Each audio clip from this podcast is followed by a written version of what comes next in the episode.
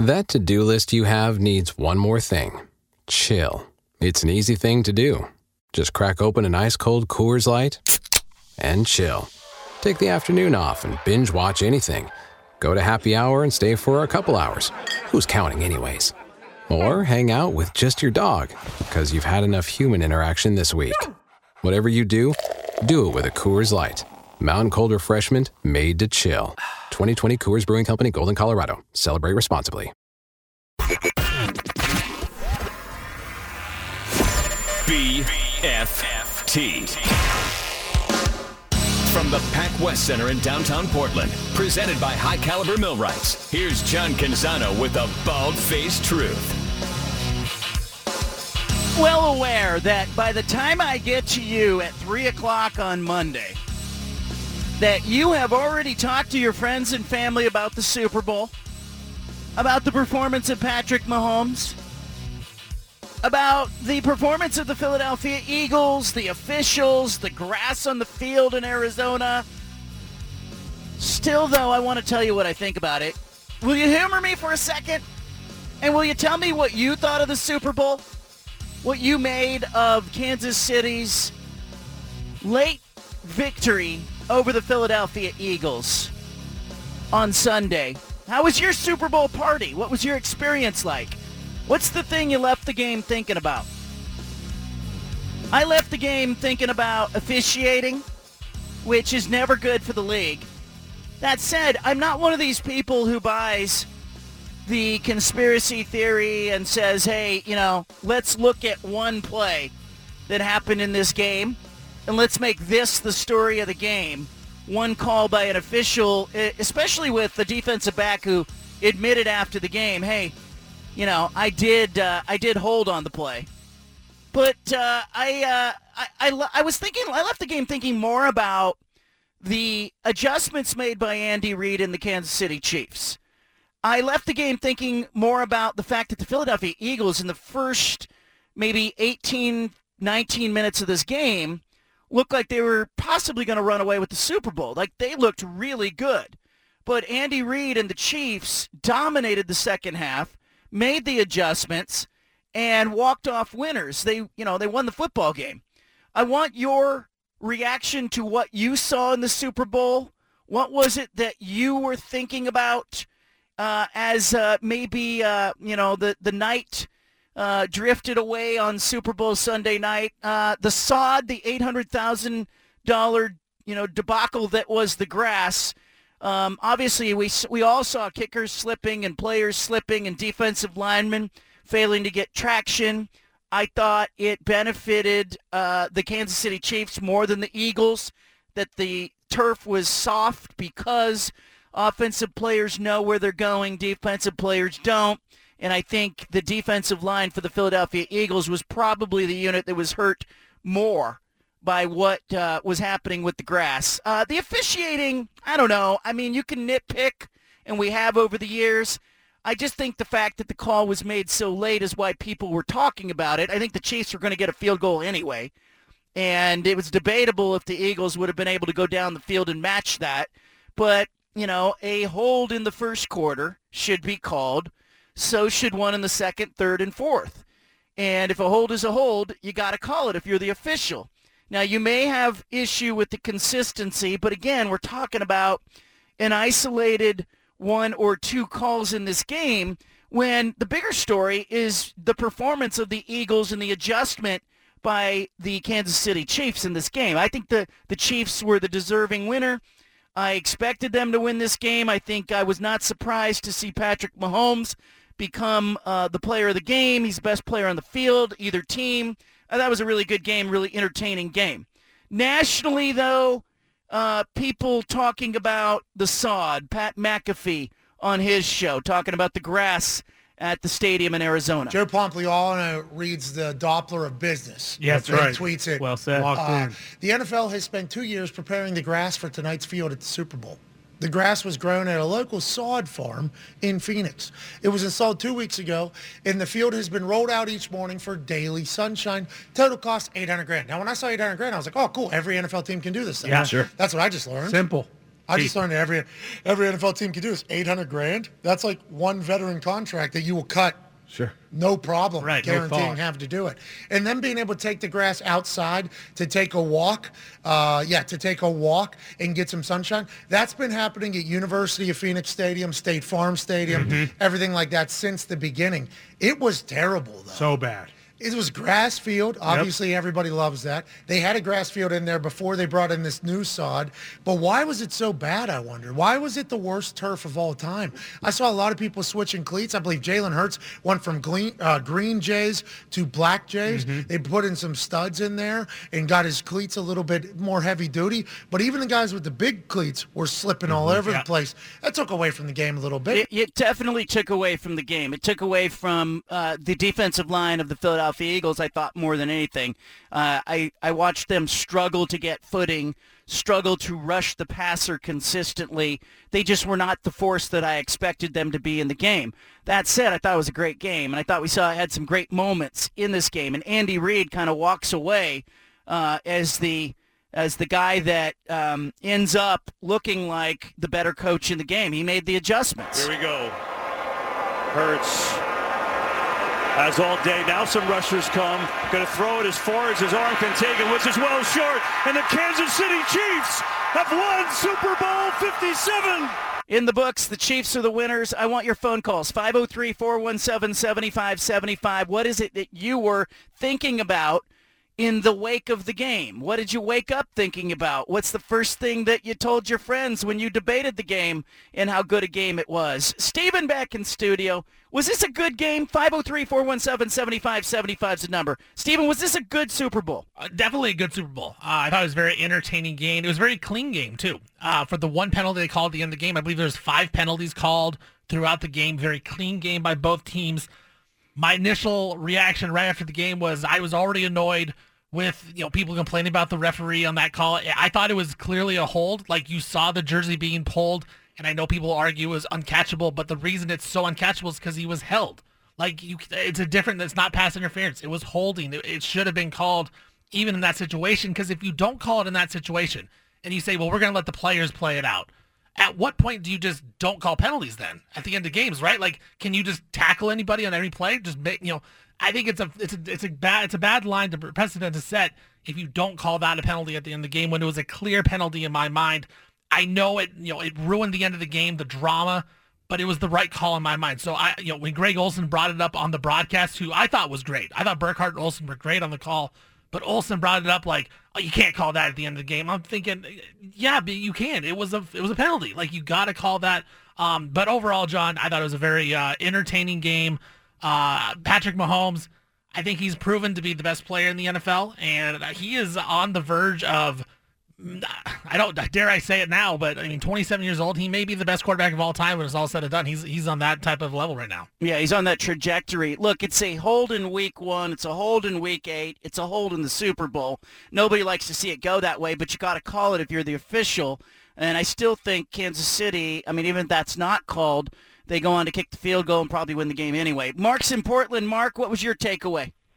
Uh, first of all, that's the same venue that Oregon played Auburn in 2011, and the same situation where I mean it's basically indoor stadium, and the, the field was wet, and you know we that, that was a speed situation for Oregon. So why is that's a big question? That's almost criminal.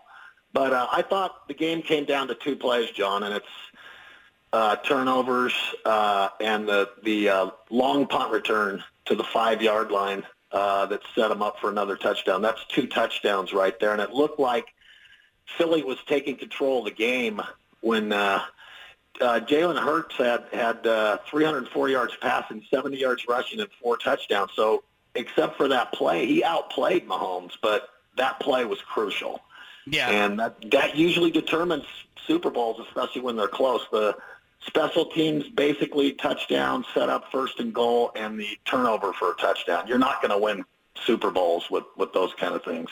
Yeah, yeah, and get this, Mark. Uh, I threw a, uh, you know, I saw that uh, two defensive slash special team scores in the same game got you 85 to one odds. I threw a buck on that, and you better believe when the uh, when the Chiefs punt returner was running to the towards the goal line. I was going, keep going, oh keep God, going. You were celebrating.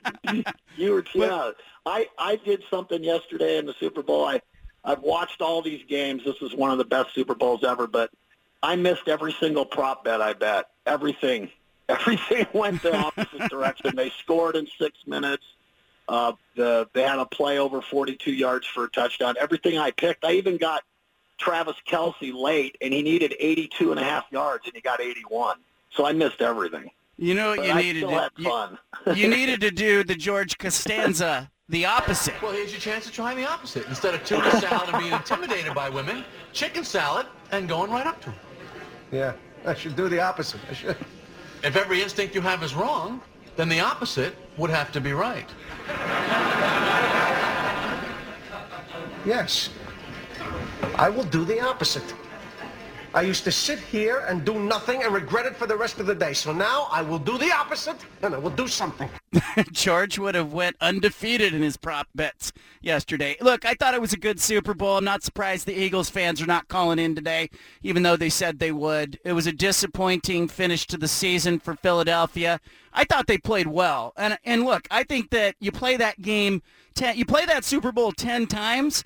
I think Kansas City probably wins 6 of them and Philadelphia wins four. I mean, I, think, I thought it was a really evenly matched game. It was really reflective of what we see in the NFL. I thought the turf was disappointing. I didn't mind the officiating.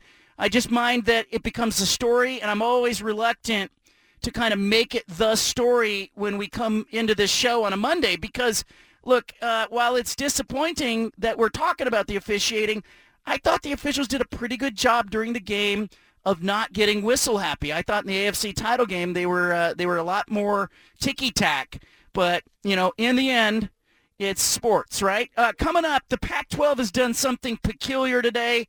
I got to talk about that. Plus, uh, we'll get a visit from Jon Wilner of the Bay Area News Group, and we'll talk about the Warriors Blazers trade.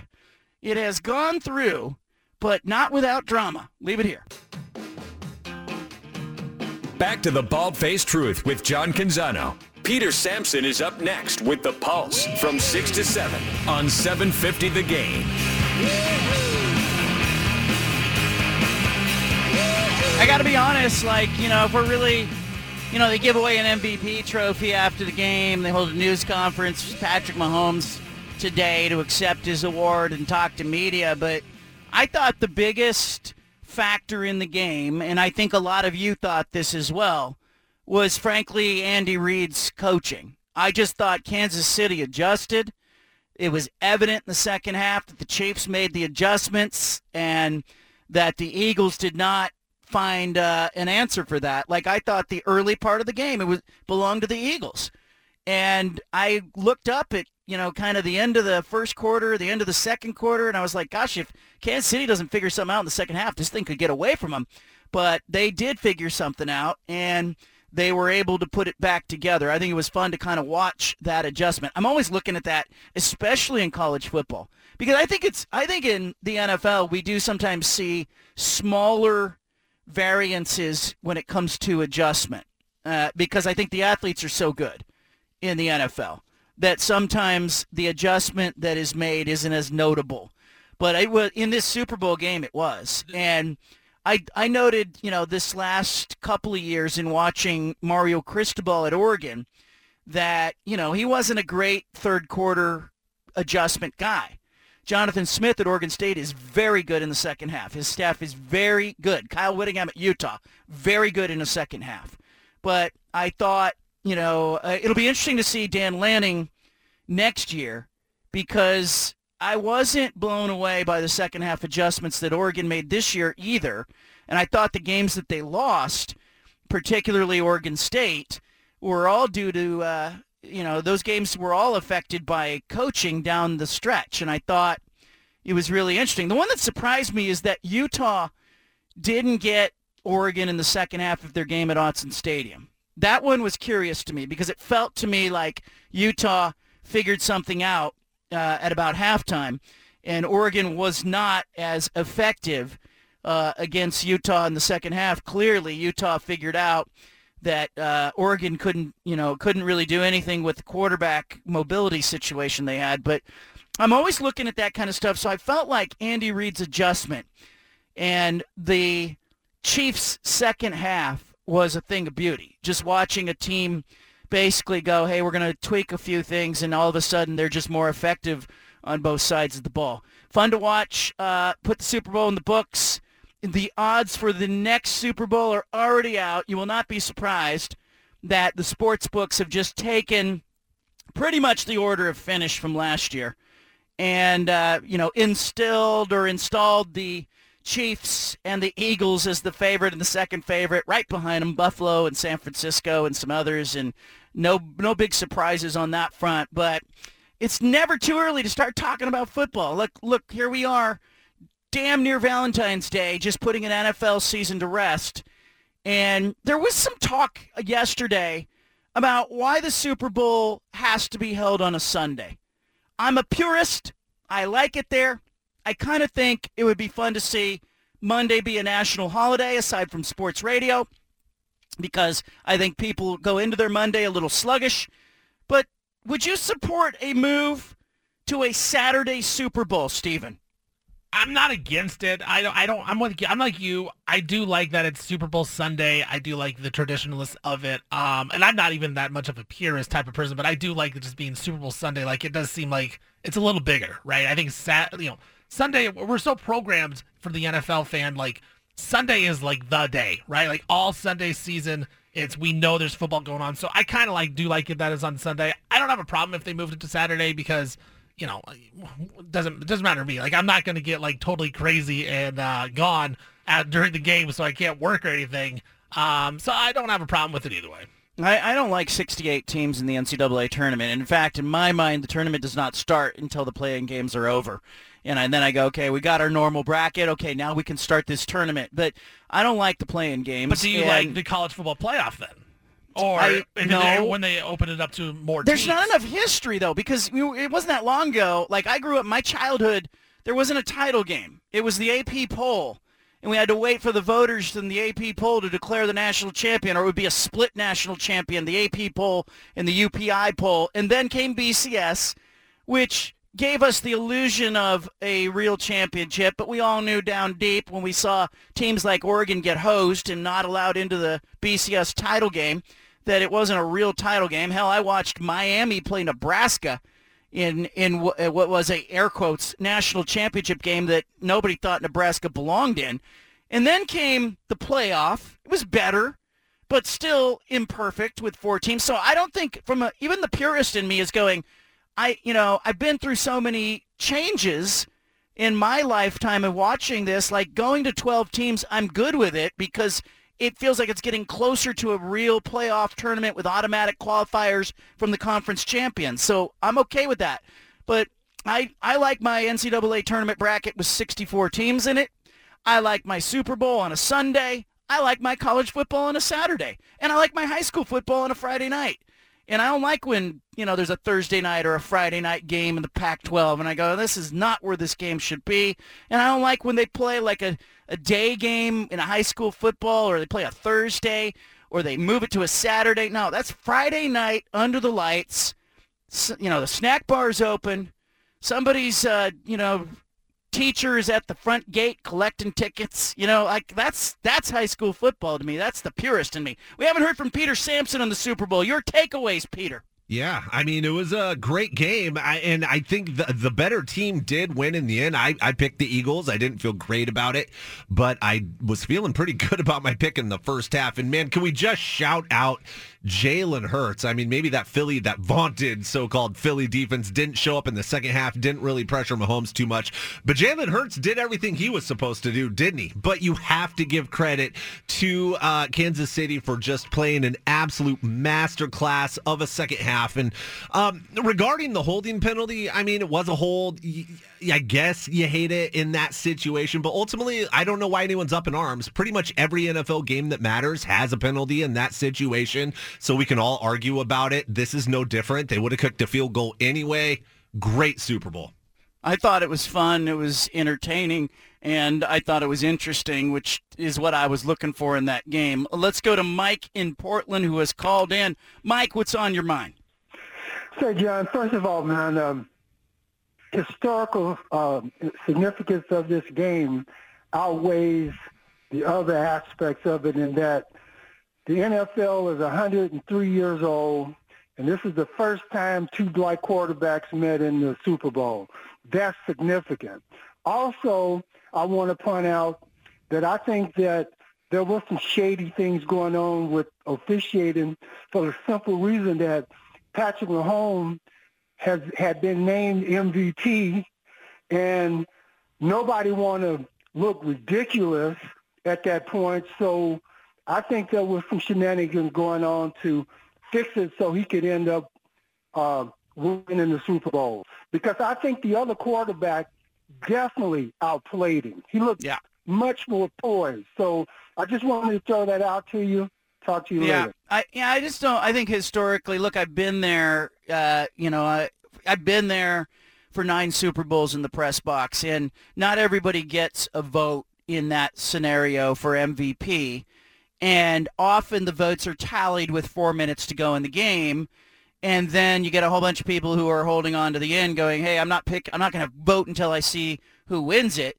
I know for like the Pac-12 championship game and other uh, bowl games that I've been to, when they go to name the most outstanding player or the MVP of the game, they will ask you to pick a player from each team, uh, and they'll put in parentheses, hey, the award will go to the player who's on the winning team. So I think if the Eagles win that game, Jalen Hurts is the MVP. And I think if you know Chiefs win the game, it's Patrick Mahomes. It's kind of become what the award is. But speaking of conspiracy theories, Stephen got in my ear during the commercial break. I don't know why you didn't want to bring this up on air, Stephen. I do. Yeah.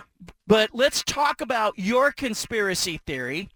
And I want listeners to give us their conspiracy theory on this Super Bowl if you've got one at 503-417-7575. Mike in Portland just raised his conspiracy theory. He believes that they wanted Patrick Mahomes as the MVP. What is yours, Stephen? Yeah, so uh, mine has to do with the, the grass and the sod of the Super Bowl. Now, it was there's a lot being made that it was $800,000. They spent a lot of money on it, and then everyone was slipping, right? The big story throughout the NFL season, a lot of it was referees, but a lot of it was the players want to go to natural grass. They don't like playing on the field turf. So I feel like maybe the NFL, I'm put my conspiracy hat on here, did they did they make it so the grass, the sod was a little slippery to try to go away from the players wanting natural grass rather than, rather than field turf, which is a lot easier, I think, for uh, to you know maintain and do all that kind of stuff. Probably a lot cheaper to do. Um, you know, not saying that, it, that that's going to happen, but it's just weird that on the biggest stage, in the biggest game, everyone's watching, everyone's slipping. Like, why? It should be the best grass you ever had where nobody's slipping. There should be no problems. But it was a problem the entire game, as we saw. Yeah, in the NFL, so you're basically saying that there's been all this talk all year long about player safety and the knee injuries that we've seen on artificial surface for years, and especially this season. A couple stadiums have some bad playing surfaces, and You've heard players complain about it. So in this year, the Super Bowl is going to be played with grass that they grow, and they've been growing for two years, and it's going to solve this problem. You're basically saying there's no way the rest of the teams in the league are going to want to spend $800,000 to grow grass that they have to import. Therefore, uh, let's uh, put this slippery grass yeah. out there and tell the world that, hey, be happy with the playing surface you've had. Now, I was talking to my wife about this. Uh, you know, track coach. She said that when she was looking at the grass, there seemed like there's no foundation. So it was basically just like running on like cement almost. Like so you are bound to slip because there was no like dirt. It was basically just grass is what it looked like. So I don't know. I you know maybe her eye knows more than mine. Maybe it wasn't a real thing.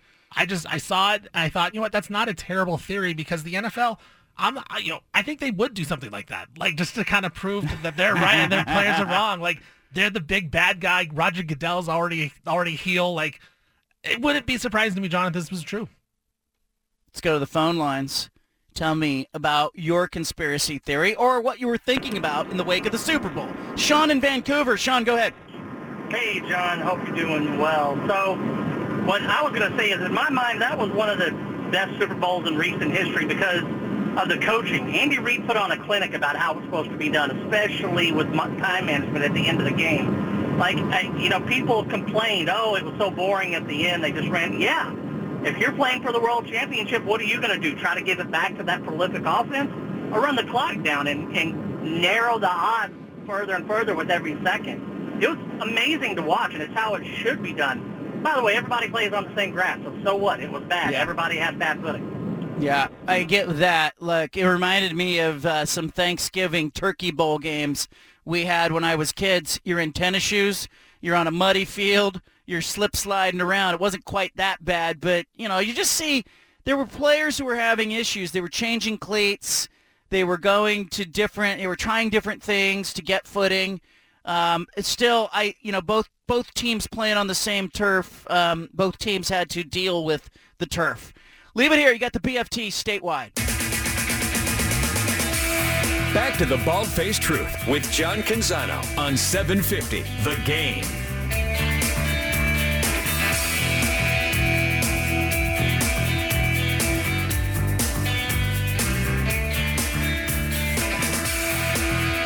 You ever have a friend or somebody who offers unsolicited to you and tells you how great things are going for them? Just unsolicited, hey, you know, things are going really well. Uh, in, you know, whatever front that may be. Maybe it's at work, maybe it's in their home life, uh, you know, maybe, uh, it, you know, but they offer it unsolicited. It always kind of raises an eyebrow, like, why are you telling me that? I didn't ask you about that. I didn't ask you how things are going. Why are you offering that up? The Pac-12 conference did that today. It issued a statement this afternoon that was weird. The conference statement, I'm going to read it here for you. The statement that they offered today was um, essentially a PR move, but here it is. I'm just going to read it, and I'm going to try to read it without editorializing. Give it to you straight. The Pac-12, the 10 Pac-12 universities look forward to consummating successful media rights deals in the very near future. Based upon positive conversations with multiple potential media rights partners over the past weeks, we remain highly confident in our future growth and success as a conference and united in our commitment to one another. End of statement. Now, it's a curious punch from the conference. And I'm I'm told by a source in the Pac-12 that it's designed to combat some of the criticism and uncertainty that has come out in the last week. Variety of media outlets, both respected and not respected, have raised, you know, oh, the Four Corners schools might be leaving, or oh, there's some frustration with the deal, and you know, there's some uh, members who are not happy and not not on board with the conference. Um, it's a weird thing to say, unsolicited. It's a weird statement. Uh, they want you to know they're not just confident about their future growth, they're highly confident. They're not just having conversations, they're having positive conversations. They're not just negotiating, they're united while negotiating. Yeah, now, look, the quickest way to combat negative PR is to simply sign a deal and prove that the 10 remaining members are unified. And I do believe that the 10 remaining members are unified. I do believe that. I don't think the Four Corners schools are going anywhere. I don't think Oregon and Washington are going anywhere. I don't think Oregon State and Washington State are plotting to leave and go anywhere. Like, I think the 10 schools are together and committed. But even if you believe what the Pac-12 just put out, it's still weird to say it. It's like a friend meeting you for coffee and going, you know, everything's great at home for me. And you're like, we just sat down. What do you what do you mean? Every, is something wrong? Like that's where my mind goes immediately. It feels uh it feels like the conference is really a little bit insecure and self-conscious about what's being said about it.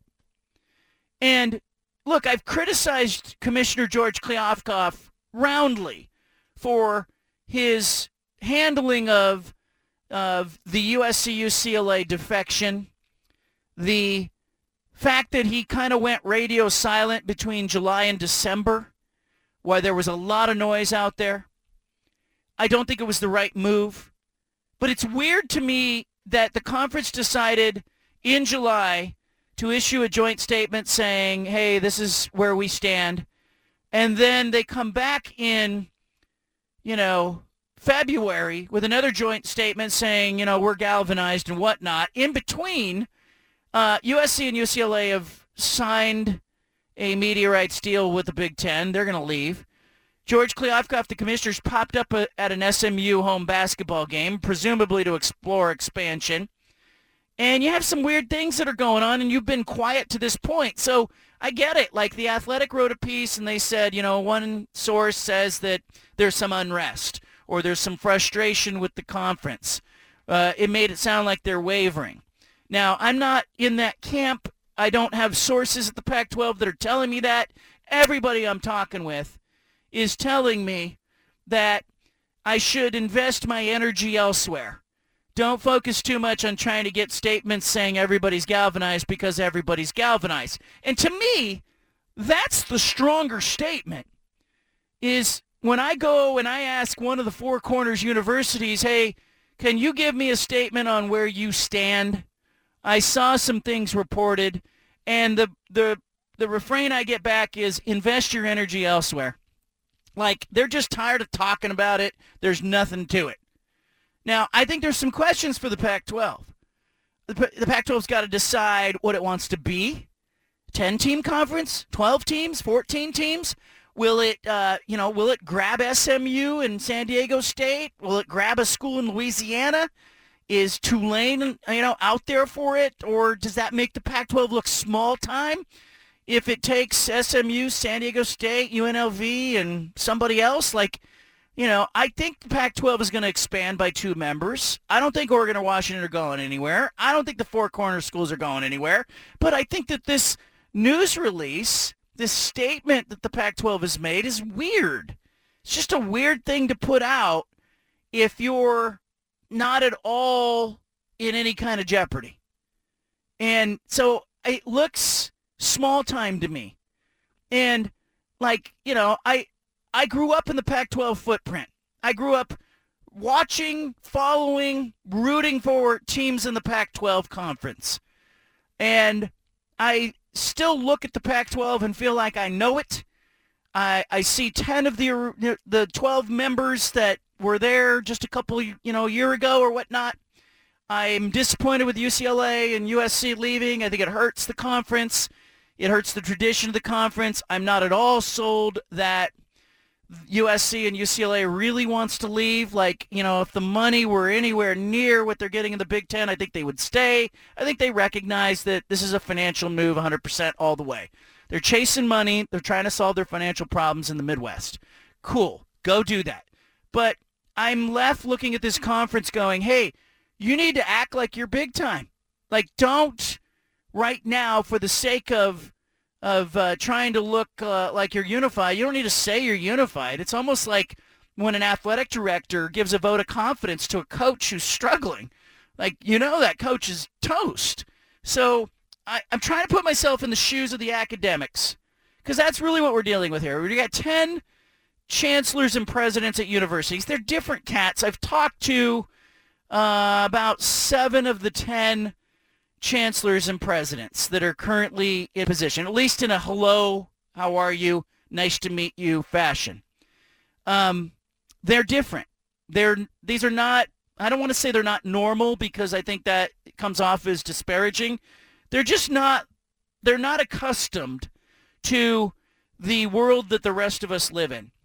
They live in this world of academia, and they live in this world of consensus decision making.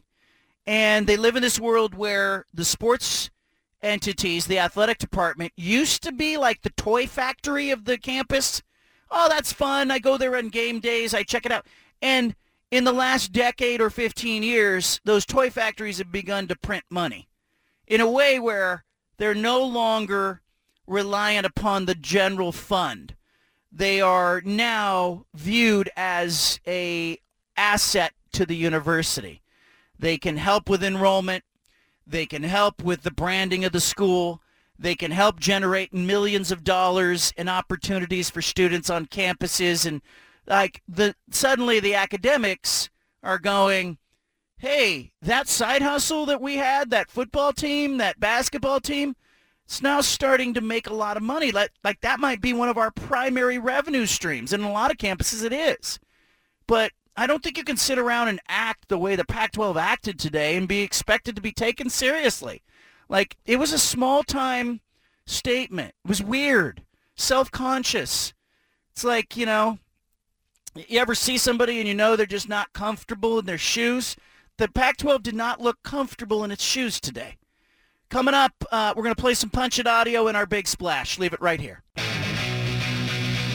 You've got the home of the truth. Back to the bald faced truth with John Canzano on 750 The Game.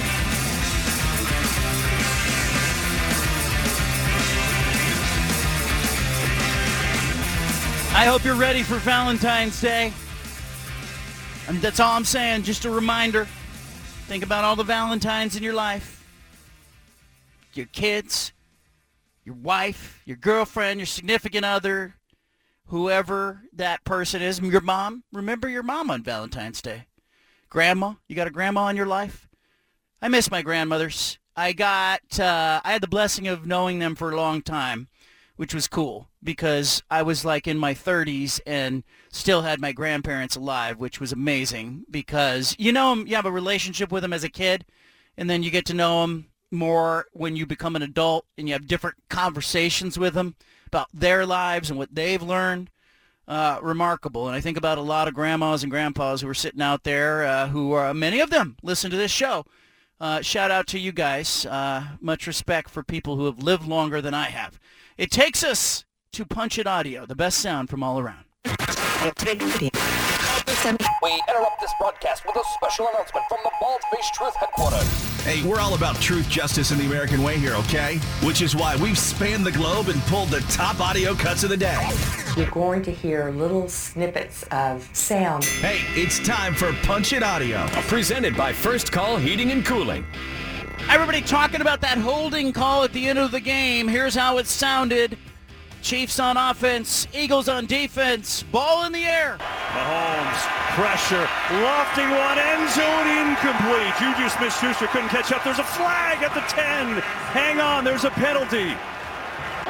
prior to the pass, holding, number 24, defense, five-yard penalty, automatic. Worst case scenario, you'll see James Bradberry. They're going to say he grabs him.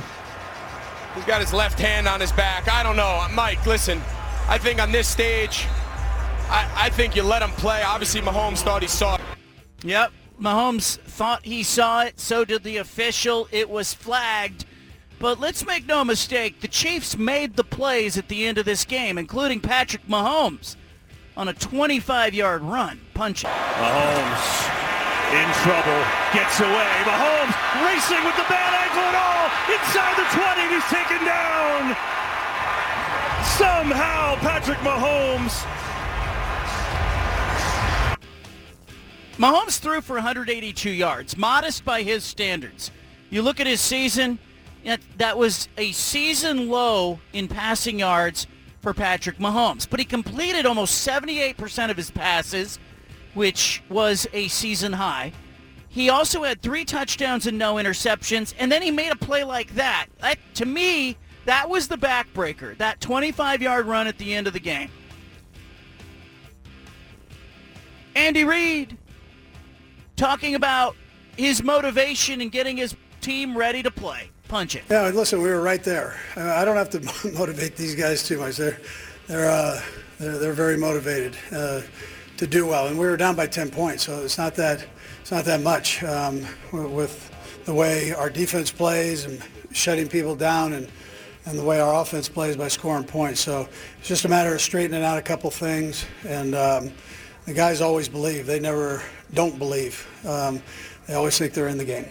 Always thought they were in the game. Great performance, great closing performance by Kansas City. Troy Aikman, he gave game ball to Kansas City's offensive line today on the Dan Patrick Show. Here's Aikman punching. Looking at the game, Dan, the thing that I was most impressed with, sitting there watching it, was just how good Kansas City's offensive line was. I, I just didn't feel like at any point. Now there were some times you know Mahomes had to move around, and but that's that's every week, every quarterback. But I thought for a vaunted pass rush like like Philadelphia had, to not come away with a sack and really not impact that game, I, I thought that was the real key uh, in the Chiefs being able to win the game.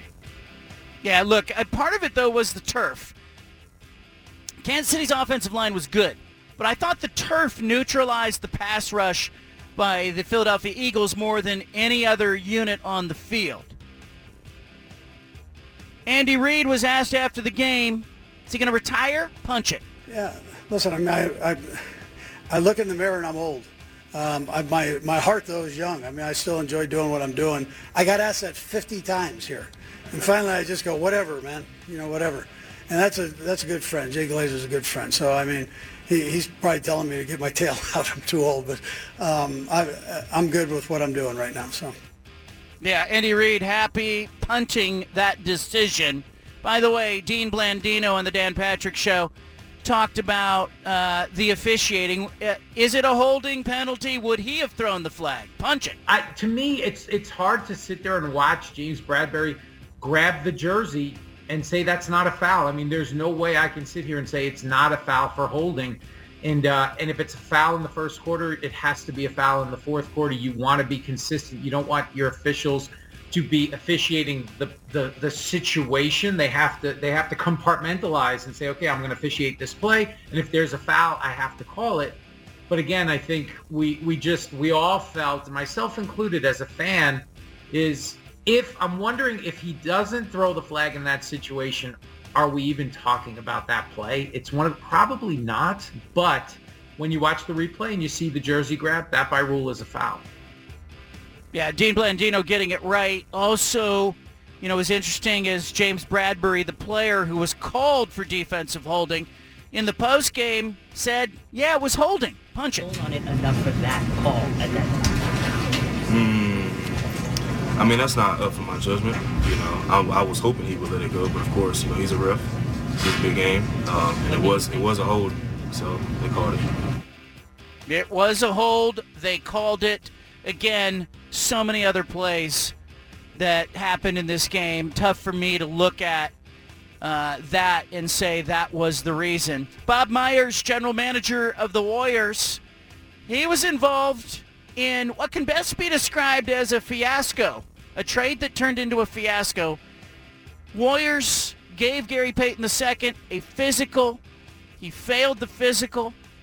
It's since come out that Gary Payton the second, rather, Gary Payton the second, GP2, uh, was taking oral Toradol as part of, I guess, his recovery or was needed to get him back on the court. Here's Bob Myers talking about GP2. Gary's going to be out uh, from our standpoint. Uh, we're, we're going to evaluate him in a month and um, see where he's at. Uh, but it was our deter- it is our determination he's not ready to play right now.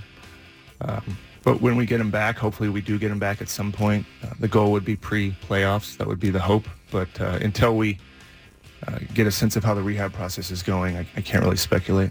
Look, this I said on Friday this is going to be messy. It's already messy, but the fact is Gary Payton II is not healthy right now, and he's not currently able to play. They're going to reevaluate him in a month. It looks like the Blazers were publicly pressuring him to get out onto the court saying that he had been cleared medically, apparently giving him painkillers so when he went out and played and he didn't feel good, he could he could uh, you know recover or or not be in pain. This is messy. And I, I fear that the NBA is going to come in and slap the Blazers with a punishment, a fine, a loss of a draft pick, something, uh, because uh, I am awfully curious to know what the league requires them to tell the Warriors, what they did tell the Warriors. I don't think that the Warriors are the bad guy in this thing. I think they're doing their diligence. I think if the if the roles were reversed and Blazer fans were looking at this same trade, they'd be furious with uh, with saying, "Hey, uh, you know what was disclosed, what wasn't disclosed." But the bottom line is, it is at least an inconvenience to the Warriors, and at most, it is there was an ethical breach by the Blazers. We don't know which yet, and I'm going to reserve judgment until I hear more from the NBA because you know they're looking into this. In the Pac-12 over the weekend, Oregon had an opportunity, big one, hosting UCLA at home on Saturday. UCLA came up big, punching. He just plays so hard. Everybody plays hard if they're any good at all. He's got 10 rebounds tonight. Hawkes plays smart. A three for Hawkes. He's up to 18 points and 10 rebounds. He has taken over this game. UCLA beat Oregon 70 to 63. Jaime Jaquez hit a big three there. Uh, I thought Oregon would give UCLA more problems in this game. It was a weird Pac-12 weekend. A lot of cannibalization going on. Oregon State beating USC? What? Good win for Wayne Tinkle and the Beavers. But man, this is a conference that's trying to get three or four teams into the NCAA tournament, and it's like they have two in Arizona and UCLA. They keep going. Who else wants to be here? And Who else wants to go? Stanford beating Arizona. Another, you know, Yes. craziness. It's nuts. What's going on with this conference? That's Punch It Audio. It's the best sound from all around. We're going to get a visit from Jon Wilner. We'll talk more about the Pac-12 football and basketball landscape. We'll deal more with this Blazers-Warriors trade. Is it okay to not declare a bad guy in this trade until we know more? I think we need to we need to know more. Blazers are insisting that they would not have played GP2 if he wasn't cleared. But that doesn't answer my question for the Blazers. My question for the Blazers is, did they pressure him to get back on the court? Did they urge him? Did they entice him? Did they push him to take Toradol and get back out on the court and prove he can play because they wanted to trade him? And my question for the Warriors is, you know, how much of this is them just posturing at this point? Leave it here. BFFT. From the Pac West Center in downtown Portland, presented by High Caliber Millwrights, here's John Canzano with the bald faced truth.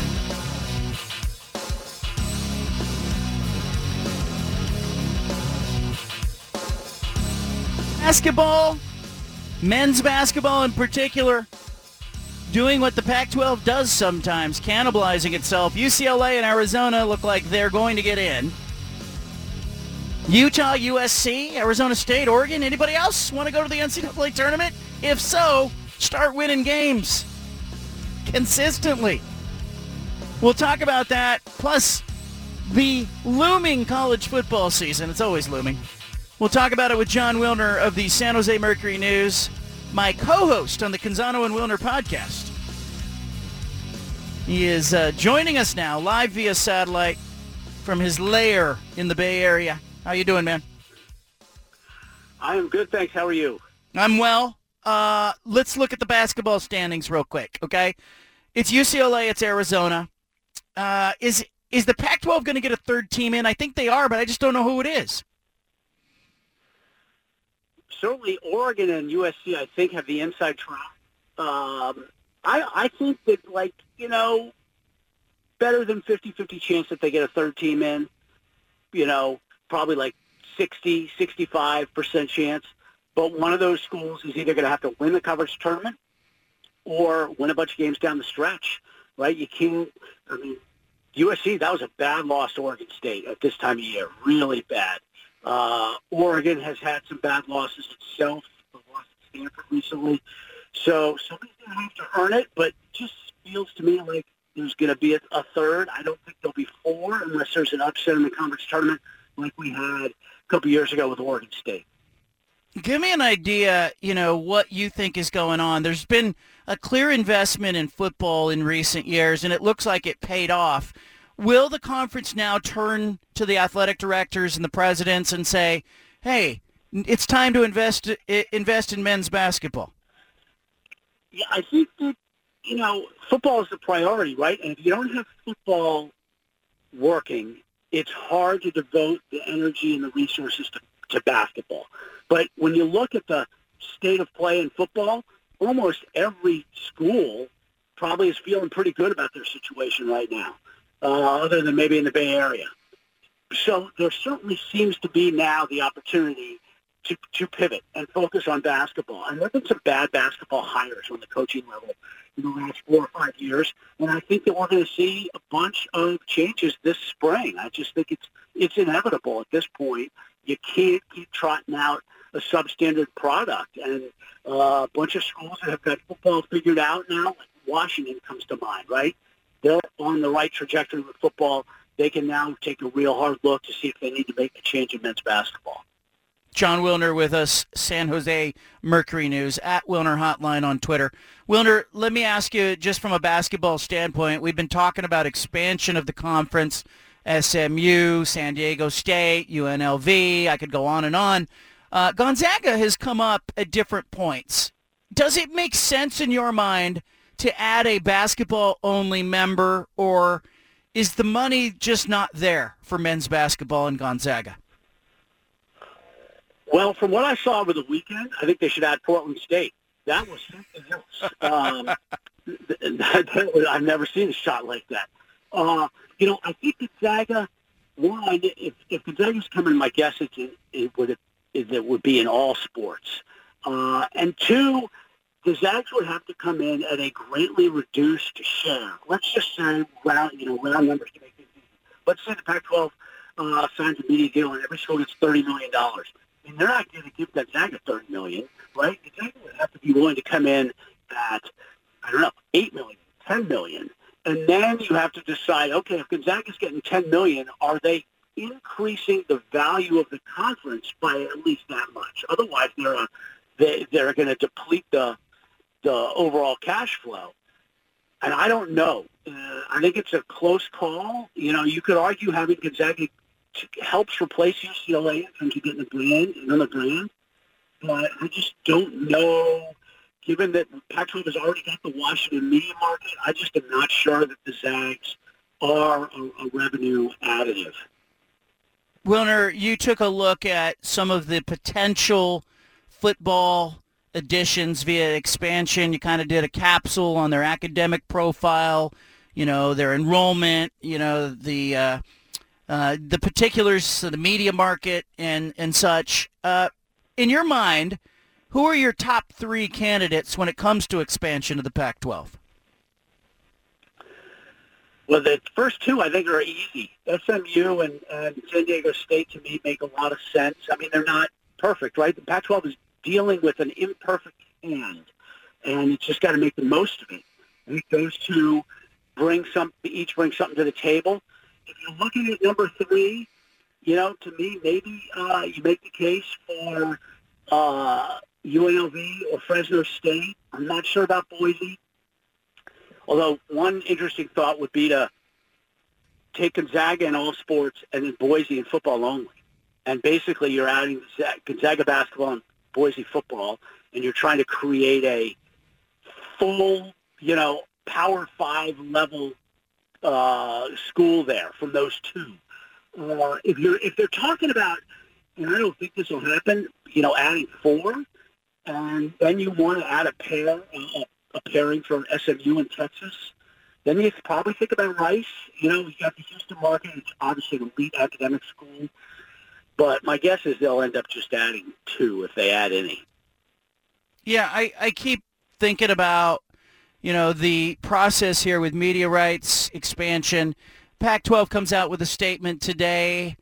It was puzzling. It was a little curious when I saw this, but the statement today essentially said, hey, we're unified, we're galvanized. This is, of course, uh, a reaction to the athletic story that came out last week that was less than upbeat and maybe some others – some other uh, outlets that are, uh, you know, perpetually predicting the demise of the conference. But what did you make of that today? I got to know your reaction when you saw it.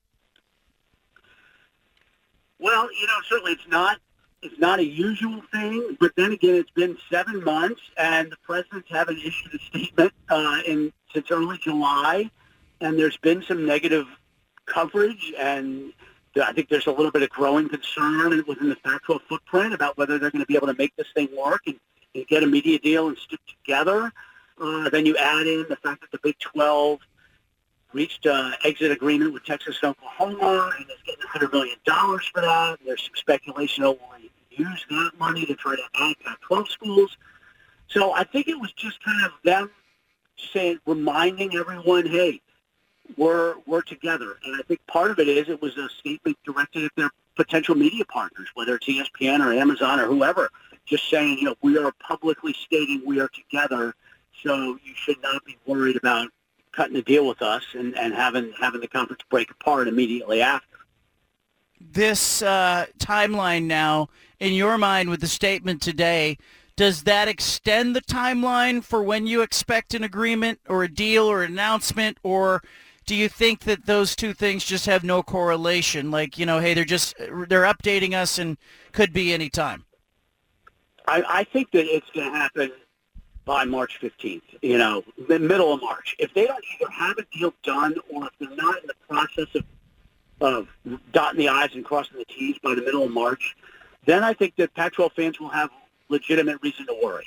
Um, but I would expect that, I don't know if it's going to be next week or in a month, but I would think somewhere around the start of the NCAA tournament, Selection Sunday, somewhere in that window, this thing's going to get wrapped up. I, I still think the, the most likely outcome is that the 10 schools sign a media deal, stick together, maybe add two, maybe not, uh, and then and then we move on after what would at that point would it be eight months or so? It's long. But you know the thing is, this is an unusual deal. I, I, I don't want to ramble here, but we've never seen a college conference with its future in doubt trying to negotiate a media deal over the course of seven or eight months. Because, you know, the Big Ten last year when they did it, nobody was questioning whether the Big Ten was going to survive. The Big 12 has been on the brink of uh, collapse a few times, but they have never had a media process play out publicly for this this long. So the Pac-12 is like kind of uncharted waters here, and then you've got another conference that is making overtures about trying to expand, and it just ratchets up the the anxiety level. I think for Pac-12 fans to to a, a different level. Yeah, and when the Big 12 commissioner Brett Yormark says, you know, that they would like to expand, my mind doesn't go to him poaching Pac-12 schools, even if he likes to leave that vague in order to create that that possibility. It goes to Boise State. It goes to Fresno State, two schools that I don't naturally see as great fits in the Pac-12. I think the Big 12 would be awfully interested in them just to get some content in the Pacific time zone and uh, play on that blue field. No, I think that he does. I mean, he's made no bones about the fact he wants to get campuses in the Pacific time zone so that they can kick off at night. Uh, and I would imagine that that goes for, for basketball too, right? And they're seemingly interested in adding Gonzaga. It'll be interesting because you know, I mean, that's that. I I would guess that these schools would be interested in doing it in football only.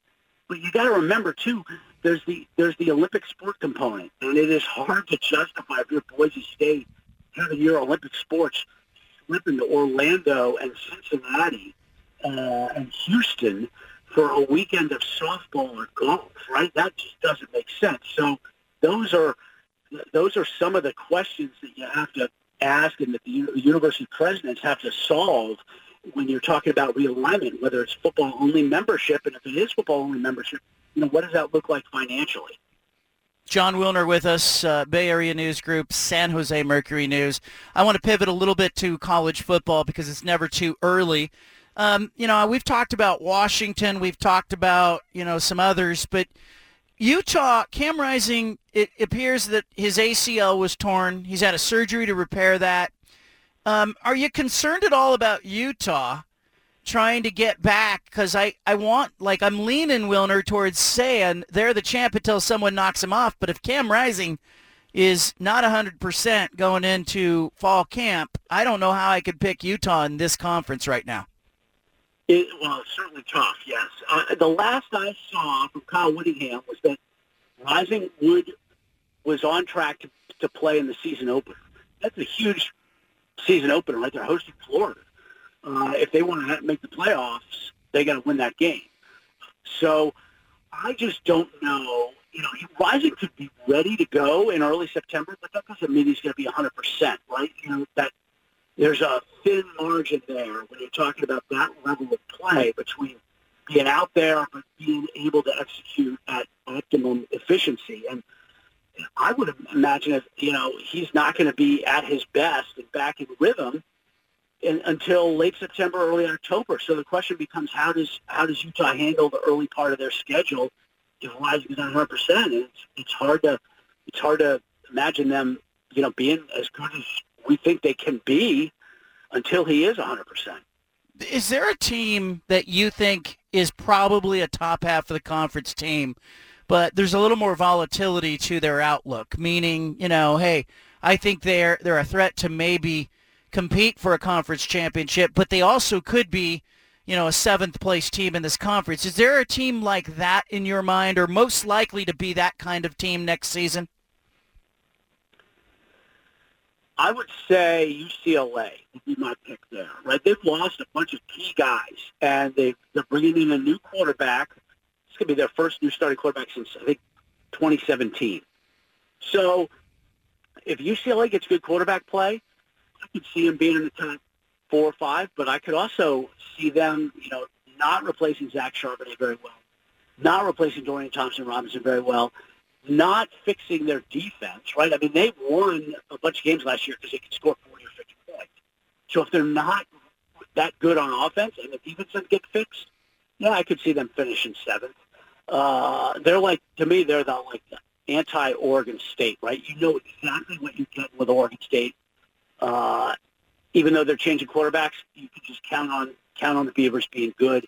UCLA to me is is the opposite. We, they could they could be eight and four. They could be five and seven. Wilner, let me ask you on that front with Oregon State and Oregon. What are the biggest questions in your mind for Dan Lanning's team and Jonathan Smith's team? For Lanning, it's defense. I just didn't think Oregon played defense up to its potential last year. I mean, they had a lot of blue chip recruits uh, who I just I think they'd be better, right? And they were uh, they were ineffective a, lot of times. I mean, certainly late in the season, the Washington and Oregon State games, right now, they were probably a little bit worn down, but I did not think Oregon played it to its uh, its capacity on defense at all. So to me, that's the that's the question there. And on with the Beavers, the the honest answer is injuries. Because as great a job as Jonathan Smith has done, they still don't have the quality of depth, I don't think, that you need to compete to win to go ten and three, you know, like they did. Uh, so that they're always Oregon State, you know, it's always a little bit more on the margins with them because of the depth issue. So if they if they can stay pretty healthy, especially on the offensive line, they should be able to, you know, do what they've been doing. But they're God, it's it's just such a slim margin for them. Jon Wilner, San Jose Mercury News. Thank you for giving us your time. I appreciate you. Have a good evening, and I look forward to seeing your next report. Thanks very much, my friend. There he is. You can read him in the San Jose Mercury News. Pac12hotline.com is where you get all his info. Follow him on Twitter as well. Leave it here. Anna's popping into the studio. We have a Valentine's Day. Uh, is this Valentine's Day Eve? I guess it is. Plus, uh, coming up later in the show, the five at five. Five biggest things going on in the world.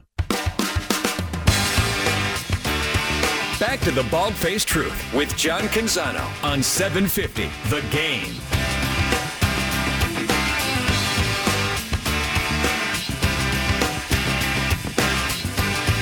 Little uh, semi-charmed life or semi-charmed life. Uh, Rihanna was the entertainment at the halftime show of Super Bowl 57. Here to talk about it is Anna, who was paying careful attention to the Super Bowl halftime show, uh, but not necessarily the Super Bowl. Uh, what did you make, uh, Rihanna? Having quite the week. She was. She did the halftime show. She revealed she's expecting her second baby. Uh, she had a little baby bump, and she's performing. Uh, said she wants a whole bunch of babies.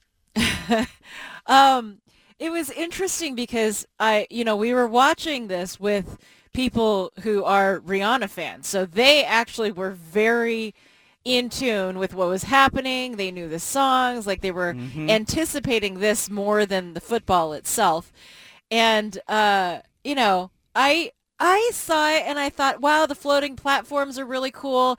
I I think it's really cool that she carried the show just with the backup dancers and by herself. Like, uh, you know, I'm not a huge fan of like the mashup performance. Yeah. It's it's very confusing to me when I see people combining talent. I mean, last year was actually really good, but other other than last year, I haven't been a fan of those those combination performances. So the fact that I thought that she could carry the thing on her own, I was impressed by that.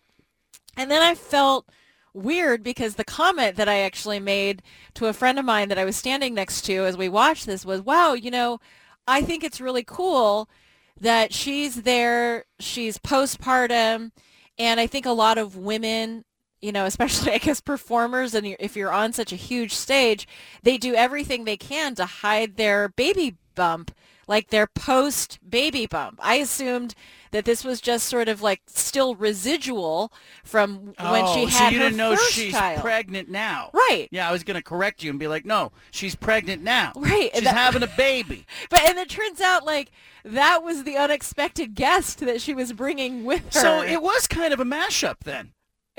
because it wasn't just Rihanna. Right, right. But this is how I'm not into this stuff. I'm into the game. The halftime show comes on and you guys all got in position to look at the TV and then I kind of went this is my time Yeah. to get my eyes off the TV, but I did notice her outfit, this giant red kind of trash bag looking cape she had on. Oh and I don't mean that bad, it's just the best way to describe it. It's fashion, John. It's not fashion, but you know, I just, you know, I'm not tuned into is she married? Does she already have children? Yeah. Is she dating one of the, you know, who is she dating? You know, apparently she's married to a, another musician. Uh-huh. And, but I didn't know any of that until people said, good for her. She's pregnant. But then they were like, she also has like a pentagram belt on. And it turns out it's not a pentagram. It's actually the clip on her belt that is just plastic. So you people were zooming in on Oh. it. But the whole broadcast, like the commercials and everything, there was a lot of religion that was going on. It was like football brought to you by the military and God during the game. and I thought that was that felt different to me. This wasn't like the normal Super Bowl production. Yeah. It was very go America, Uh-huh. you know? Uh-huh. And uh, I thought that's fine. Somebody wants to buy airtime. That's cool. Buy Yeah. airtime, whatever. But there was a lot of debate about that. That was very distracting for me. Uh, but did you think she performed well? Did she sing well? Did I thought she sang great. I mean, but you know, uh, my bar is not very low. To me, it's more the spectacle of, like, the, what I kept thinking is, I just can't imagine having the kind of talent where you get up on a stage like that and perform, you know, at that level for people all around the world. So I just kind of, I guess I just kind of figure anybody who gets tapped to go and do that has some level of talent and deserves to be there. Like I'm not going to be among the chorus of people that sit here and like Yeah. criticize her performance. Yeah, but remember the Weeknd? better than this. Remember the Weeknd? It's a free show. Remember when the Weeknd did the thing? Yeah, that was. It was weird. It was weird. It was a really weird performance. It's very abstract. I felt like I was in a museum and I had to pretend like I got it and I didn't get it. Like I was looking at the painting, I didn't see anything. People were like, "You need to look. He's exhausting the reds in this painting," and I'm like, "I don't see it." But see, So- a lot of people loved that performance. They loved that No, performance. I did not. I thought her outfit. I, I was like, oh, she looks like a, a contestant on Squid Game. A little, Little that bit. red outfit. a little bit. Um, But but then, yeah. what I thought was funny too is people who had clearly read up on all of this prior to the show had anticipated that she would have a special guest because that was kind of the rumor. Oh. And so I think there's a, a handful of people who watched it and then were disappointed because they were like, well, who was the special guest? Oh, there was no special guest. Oh, by the way, an hour later or whatever, it comes out she, the special guest was the baby in her belly. Okay, there you go. Okay, she also becomes the first woman to perform at a Super Bowl halftime show while pregnant. Yeah. Do they know that though? like, can you know what I mean? Like, do they fact check that? How do we know Beyonce, Yeah. Diana Ross, Let's go back. all these people? When did life begin? How do we know they were not with child? How do we know this? and then, like, you know, I don't know. Like, it, it just that was weird to me. Like, like it's cool for her, and it's and it's neat for her fans to say, "Oh, look, this is you know, you got a second baby, you got the baby bump going on." Did this become a talking point in your household, Stephen? Peter, did you guys did the Rihanna halftime show? How did that go over where you were watching the game? Uh, so I'll be 100% honest here. Uh, my wife and me, not big Rihanna fans. Thought I think she's a little overrated. Um, I'm more of a Beyonce guy. I like Beyonce. If I'm gonna go, you know, that genre. Um, so we weren't too excited about it. So we actually went and got ice cream with the kids during that time, and then came What? back. You yeah, left your home? we left the home. Yeah, we, we thought we're not. You know, I don't like the Rihanna. I don't like Rihanna's songs. So I was like, I don't need to listen to this. So, we So you left the house like we- someone pulled the fire alarm. yeah, we left the house. We're like, kids, we got about 30 minutes. Let's go get some ice cream. Wow. They had some Wow. gift cards, got some uh, got some ice cream, then came back home. It was, it was best decision I made. Was there a line at the ice cream place? No, not at all. There was nobody on the road. There was No one nobody there. in the store or anything. It was great. You were like, uh, this is a Star Trek episode. I'm just driving around, nobody there. Peter, how did the Rihanna performance go over where you were watching? Uh, Did you I don't, also get ice cream? Uh, no, but I took a shower because I had a dinner reservation. I have no interest in that too. Uh, took a nice long hot shower, nice and lathered. l- You know, lather, rinse, repeat. Then condition. came out. No, no, I'm not are we kidding at all. talking about Took here? my time getting dressed. Came out. Heard the at last end of the medley, literally the two only Rihanna songs I even know. Went, oh, that's kind of cool. She's way up there. That was it. Watched the rest of the game. Went out and had some Italian. Went to Scholar. It was good. It it was that's amazing to me that these two yahoos went for ice cream in a shower while Rihanna's performing. Wow. I mean, I've watched pretty much every other halftime performance. I just, I'm not a big Rihanna guy. I, I just don't, Yeah. li- I just don't like, I don't like, you know, she's very talented. I just don't like her music, don't like her style. I just wasn't, I wasn't into it when she was announced. But it's a as, Super Bowl halftime show. I gotta be honest. Like I'm not a huge, like I'm not a huge Rolling Stones fan. Yeah, like I feel like that was my parents' music, and you know I got a little bit of it. I, I am not gonna turn the channel though when they're performing. I'm gonna watch it. You know, and, or if uh, you know Maroon Five is up there. Do or or you know if Yeah, Sting you is are- doing it, Maroon 5 if. Sting is well, but a great example is like Sting. Uh-huh. I was at a Super Bowl where he was the act. Yeah. Okay, I'm not a big Sting. So I'm a Stinger. You know, I'm not a huge Sting fan. He's listenable. I will, you know, but he's performing and it's the Super Bowl. So I go, okay, I can give him eight minutes of my life here. Yeah. Well, we didn't take it lightly. We had a long discussion, um, like d- at the start of the game when we saw we saw the kids had gift cards for ice cream, and the kids asked for it. We're like, "Is it Were they worth it?" expiring at the fourth quarter? Or No? You know, no, they they they had just they had just gotten it, but we were like, is it is it worth it? Like, we're not big Rihanna people. Like, I mean, I think I think we can do it. This, if we're gonna do it during Super Bowl, Man. it's this year. So it was not. We didn't take this lightly. It was a very long about the first Rihanna quarter. was so bad that you went for ice cream and No, Peter went, I- you know sure- what? I just remembered I need a shower. I'm sure she was great. I, I, I heard my my wife's sister. She told me she was she was great. I got I got all the deets. I have another question for Peter though. You Yeah. made a reservation at a nice Italian restaurant Absolutely. for some time after the Super Bowl.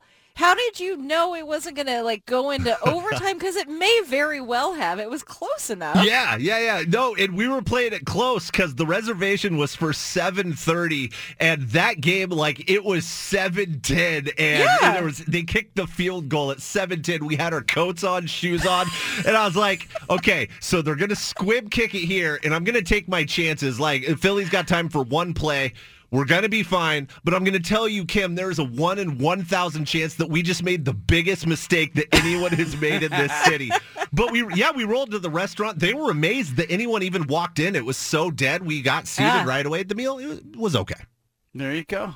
Get a shower and an Italian, uh, you know, a plate of pasta. I've never right. heard of anyone Wash down that Super making Bowl. a reservation like in a Yeah. nice restaurant Well, right after the game. Here's how the finish Ballsy. went where we were, and again, we were at we were at uh, Anna's friend's house to watch the Super Bowl. There were Such several fun party, yeah. couples there, Yeah. and it was great. But uh, the guys were watching the game, and I looked over as you know the Chiefs are lining up for what would be the game-winning field goal, and I look up and I'm going, you know what? Um, they're not watching the game. and I'm going, hey, they're about to win the game. And Anna kind of looked over. Oh, well, they are? Like, you didn't watch very much of the football. I what were you guys talking about over there? just all kinds of stuff. I figured like after halftime, is when I decided that I could stop pretending to care about the game, and we Mm. just gathered over the dining room table and talked about you know women things. Yeah, I look over there and I'm like, this is a heavy discussion going on over there. but in the meantime, football is happening. Here we go. Hurts has all day. Now some rushers come. Going to throw it as far as his arm can take it, which is well short. And the Kansas City Chiefs have won Super Bowl 57. And Anna is talking about what at that moment? Uh, gossiping? You guys gossiping about something? Oh, I'm sure Yeah. there was a little gossip in Yeah. there. You know. We'll see. Leave it here. You got the bald face truth. Back to the Bald Faced Truth with John Canzano. Peter Sampson is up next with The Pulse from 6 to 7 on 750 The Game.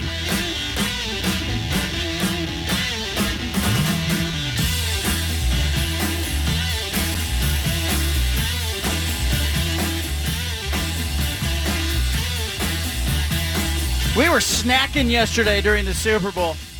The play, uh, the party we went to, everybody brought a bunch of snacks. It was good stuff, man. Quality food. It was quality food. Great And, hosts. and they brought like I, they surprised because there was all these dips and jalapeno poppers and you know sh- what is it called charcuterie board. when did a charcuterie board become a thing? Can we just stop for a second? Can I get a twenty second timeout? When I, look, I like to think I grew up refined. Probably didn't, but I like to think I did. I never heard of a thing called a charcuterie board before I was a grown-up living in a pandemic. Like, I didn't hear this phrase thrown around five, seven years ago. Maybe I was living in a cave. Maybe I'm just not refined. But did we start calling this something different? Or was I just introduced for the first time to like a winery and they went, this is a charcuterie board. We've been doing this for decades. Welcome. I, I, I think you might have been living in a cave a little bit, but uh, t- to your point, though, I think a lot of people might have been calling it, you know, uh, antipasto, antipasti, right? Yeah, some cured yeah. meats, some cheeses. Mm, But I, I think the idea is now that we're putting it on the the board, you know, we we get our cute little cheese board and we put it on there. Oh, it's a charcuterie board. It's a charcuterie tray. But but you acknowledge the idea of the cured meats and stuff is antipasto, right? Right. Yeah. But I, or we would just call it an hors d'oeuvre, and we'd be like, "Hey, we got some cheese and some salami." But now Or a meat and cheese we got platter. a meat and cheese platter. I'm with you, John. I'd never heard of it. Uh, This is this is fake. I don't know. I never heard of it. yeah, it sounds like fake news, Yeah. man. I think the first time we had one was at a winery Yes. about four or five years ago. We were like, "Oh, what's that? Oh, okay, we'll Sounded get that." Sounded fancy. Sounded fancy. And then I think it honestly was during the pandemic. There were all these videos that came out with people making these really fancy artistic charcuterie boards. Like they were big on Instagram Reels and TikToks. And then everybody started doing it. I uh, we were at uh, you know the winery we were at Stoller. We- yeah, okay, we were at Stoller, and this we're sitting on the lawn, which is a great place to sit on like a summer day, and all of a sudden I hear, and I'm like, what the heck is that sound? Something in my ear? Is there a bug overhead? And it gets closer. It's a helicopter it's coming in. And I'm like, oh, they're just flying over the vineyard? No, they're landing there. They land in the middle of the field, and a bunch of hoity-toity people climb out of this helicopter, and it departs. And these people wander up the hill to go get a charcuterie board and a taste of wine.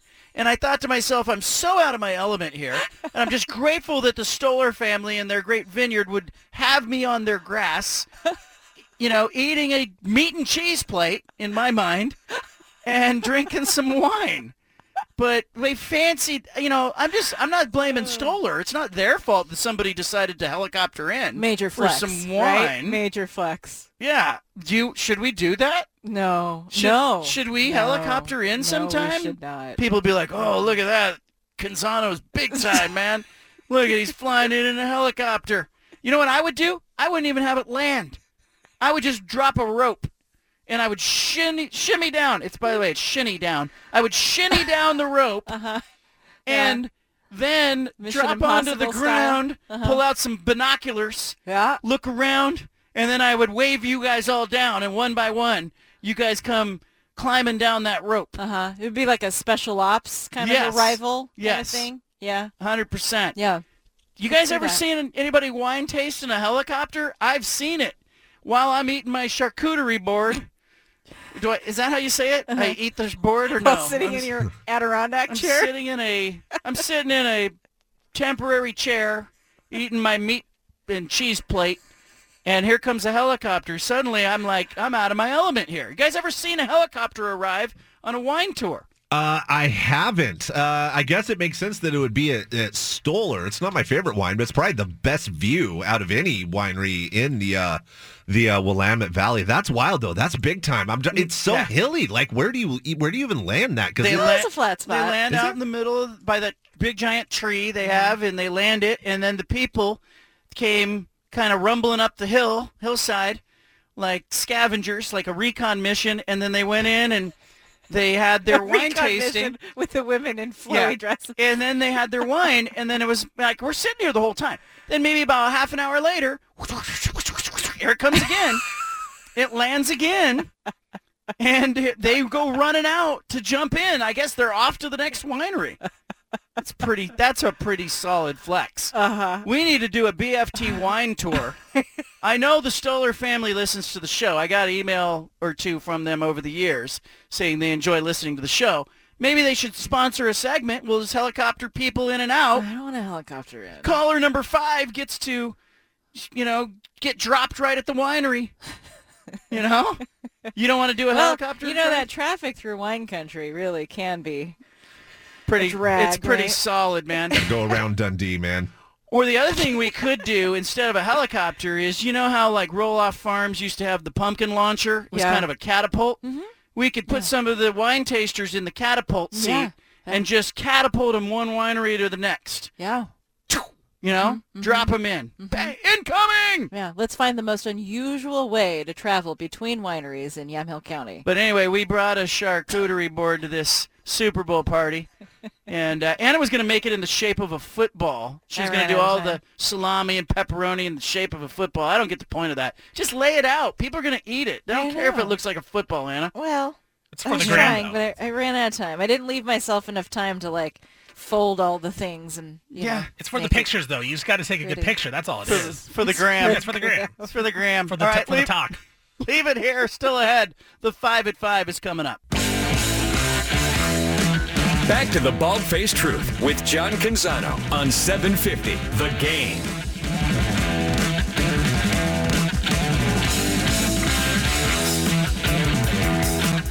There's a huge women's college basketball game that took place on Saturday. Or Sunday, rather. Sorry, I'm still uh, caught on Super Bowl Sunday. Uh, South Carolina, the defending national champion, has been the number one team since the preseason. Uh, they were one of only two unbeaten teams in women's college basketball. LSU was the other. Now, Anna, you and I got to see LSU play earlier this season. We were at the uh, Maui Classic, and Oregon State was playing against LSU. And LSU dominated Oregon State, and I thought was a little classless in their approach. I thought they were it was a display of poor sportsmanship by Kim Mulkey's team. She doesn't care. Uh, you know, she's won three national championships at Baylor. She's now the coach at LSU. Her coaching staff and Mulkey herself, um, poor display of sportsmanship. And I thought they were a little bully-like with the officials, with the opposing team.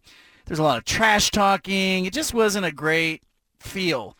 Not a gr- not a lot of sportsmanship going on there. But uh, I almost called the six-year-old and the eight-year-old in to watch them play a game uh, Sunday morning against South Carolina, the defending national champion. Two unbeaten teams playing, and the Gamecocks of South Carolina absolutely destroyed LSU, beat them by 24 at Colonial Life Arena. First defeat of the season for LSU. LSU is now 23 and 1.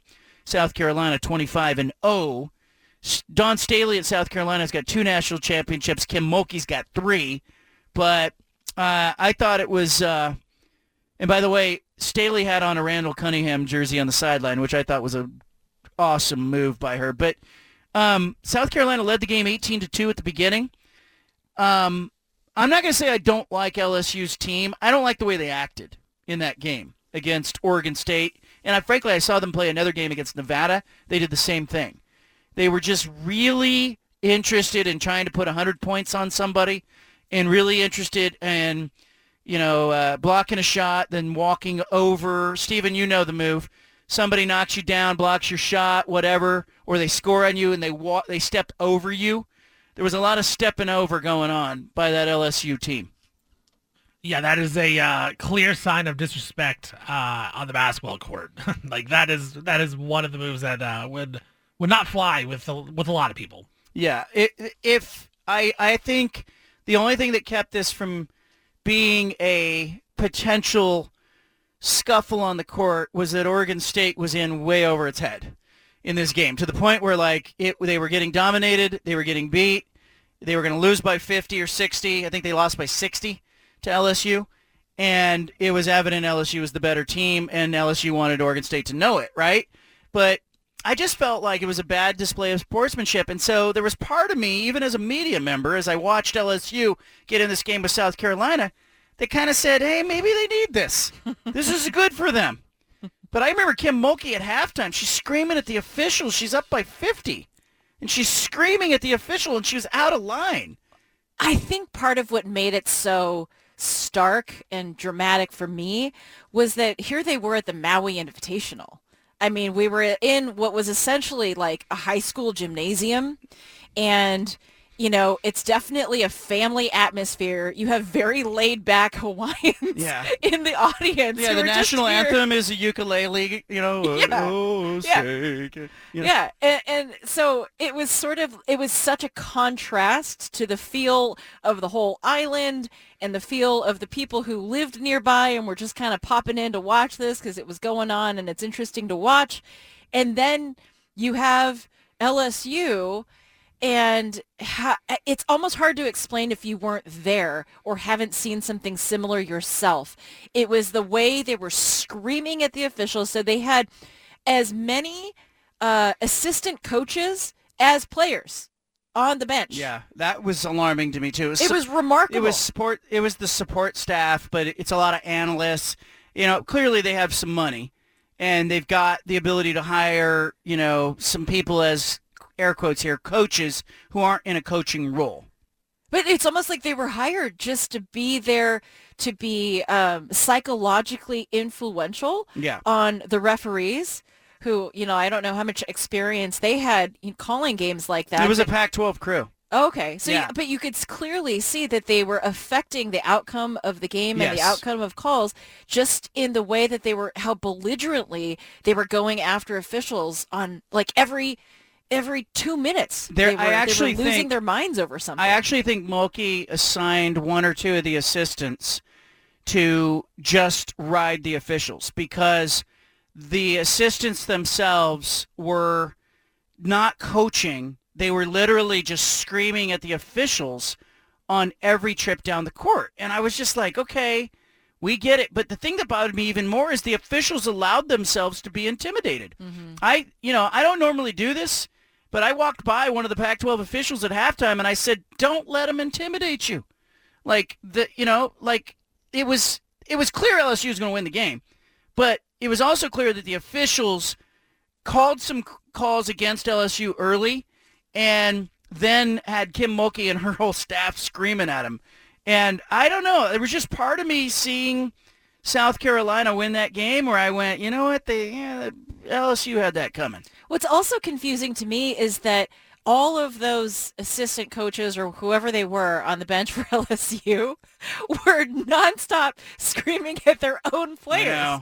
So it was like uh, it was like an extreme micromanaging of a basketball team. Like on one hand, you could look at it and be like, "Oh wow, that entire bench and their crowd is very passionate and very plugged in and very intense. Like if you wanted to paint it with like a positive brush, you could say it like that.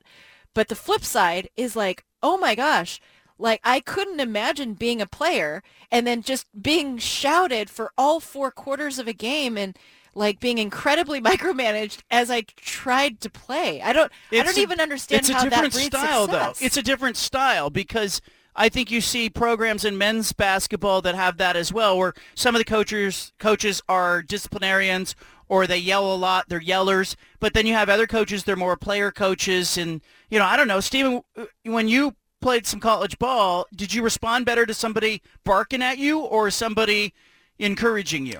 Uh, I'm more of in between. Like if you just yell at me for no reason, um, I'm not going to react to that well. But if you're if you yell at me and I understand why I did something wrong, like you're actually teaching me and you're yelling at me, I'm okay with that for sure. Like I'm not against being yelled at.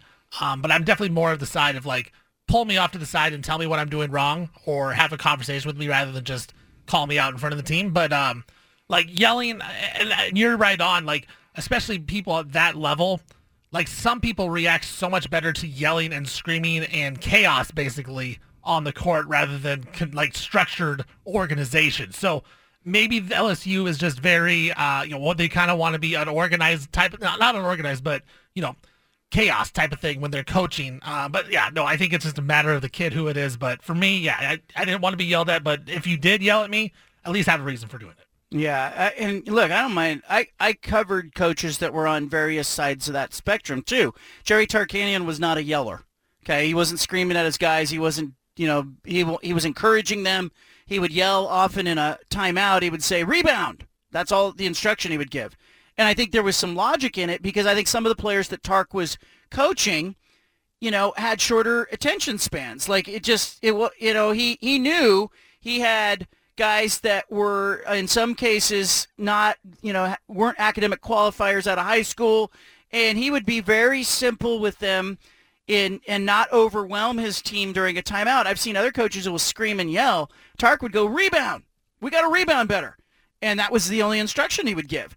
I've seen other coaches who will get in there and they're yelling 15 things at the players and I'm going, you know, what are they actually hearing in that mm-hmm. timeout? But Kim Mulkey's players, I think they're just afraid.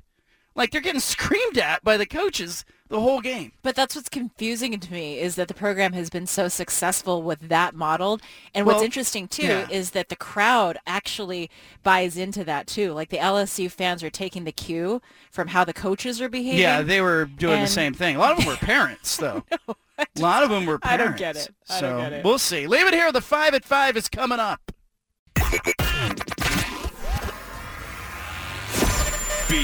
BFT. From the Pac West Center in downtown Portland, presented by High Caliber Millwrights, here's John Canzano with the bald faced truth.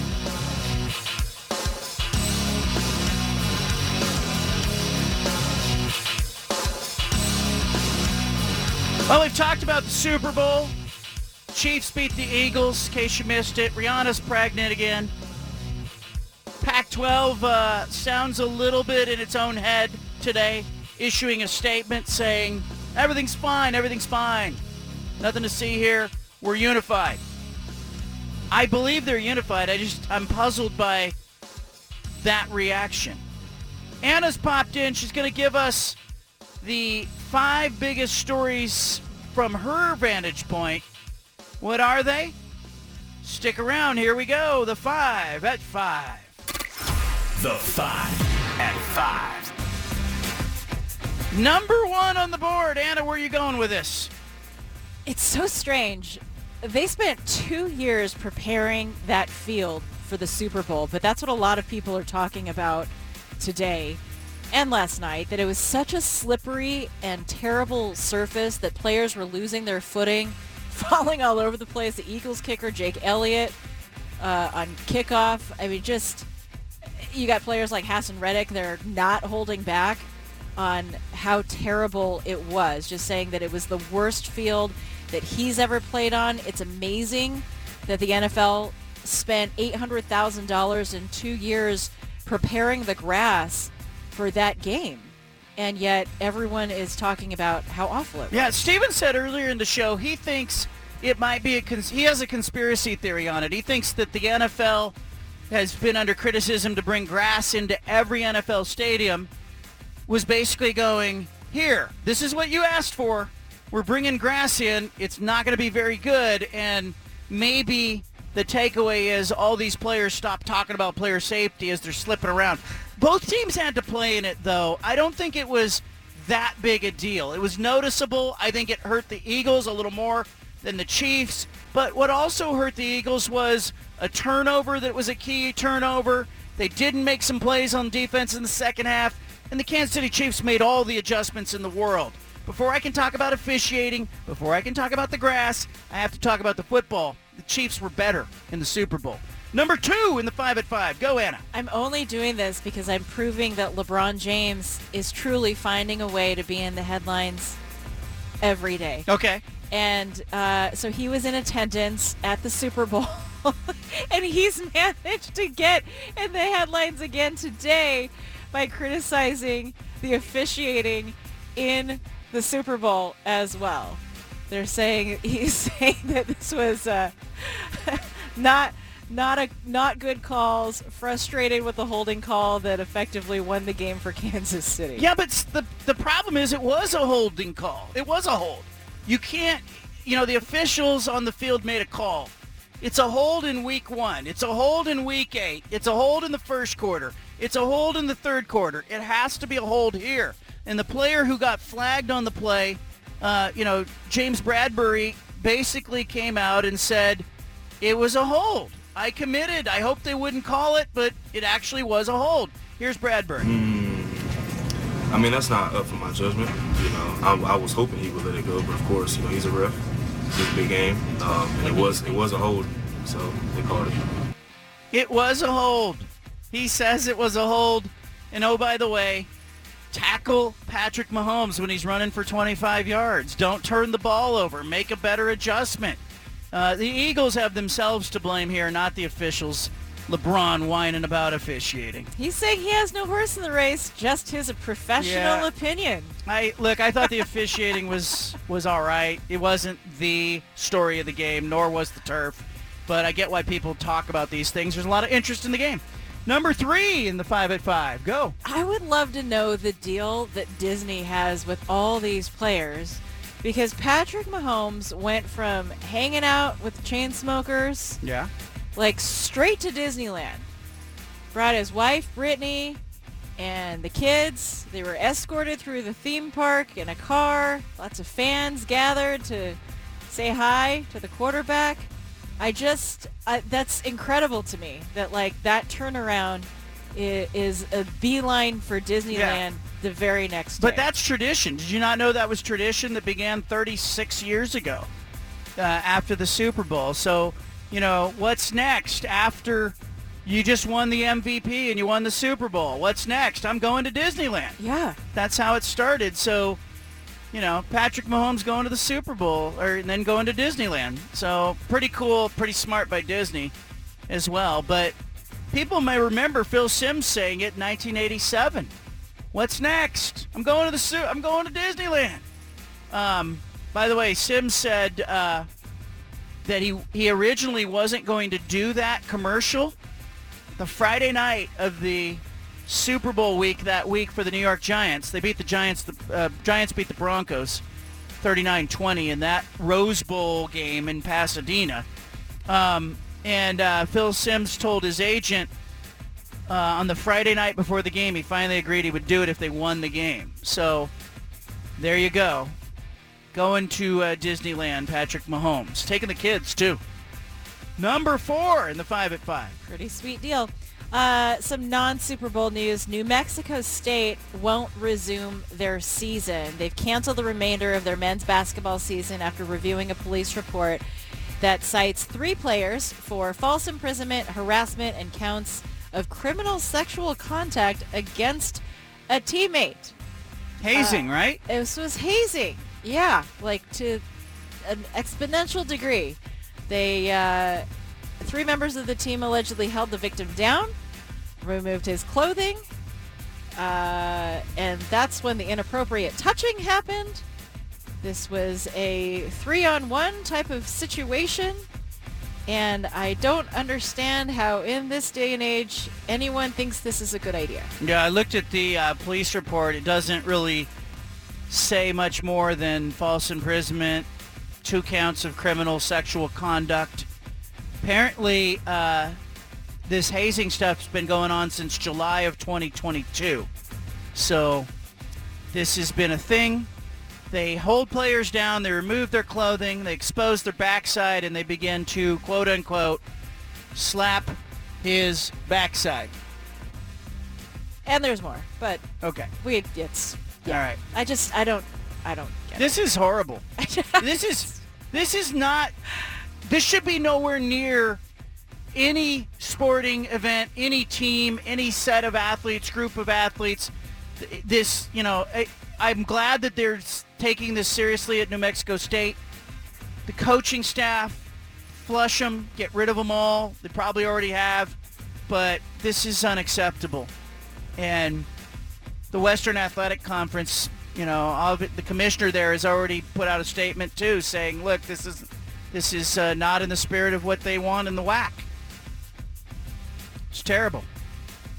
Number four, five, five, five. Uh, the hazing threw me. the annual Islands Ice Fishing Derby in Vermont has been canceled. What? Two separate incidents led to three fishermen dying because they fell through the ice at Lake Champlain. Whoops. The Derby was about to celebrate its 43rd edition, raises money as part of the conservation effort in protecting the lake. But uh, there have been three incidents with the thin ice and people falling through and not surviving. This is uh, not my idea of fun. It's really unfortunate.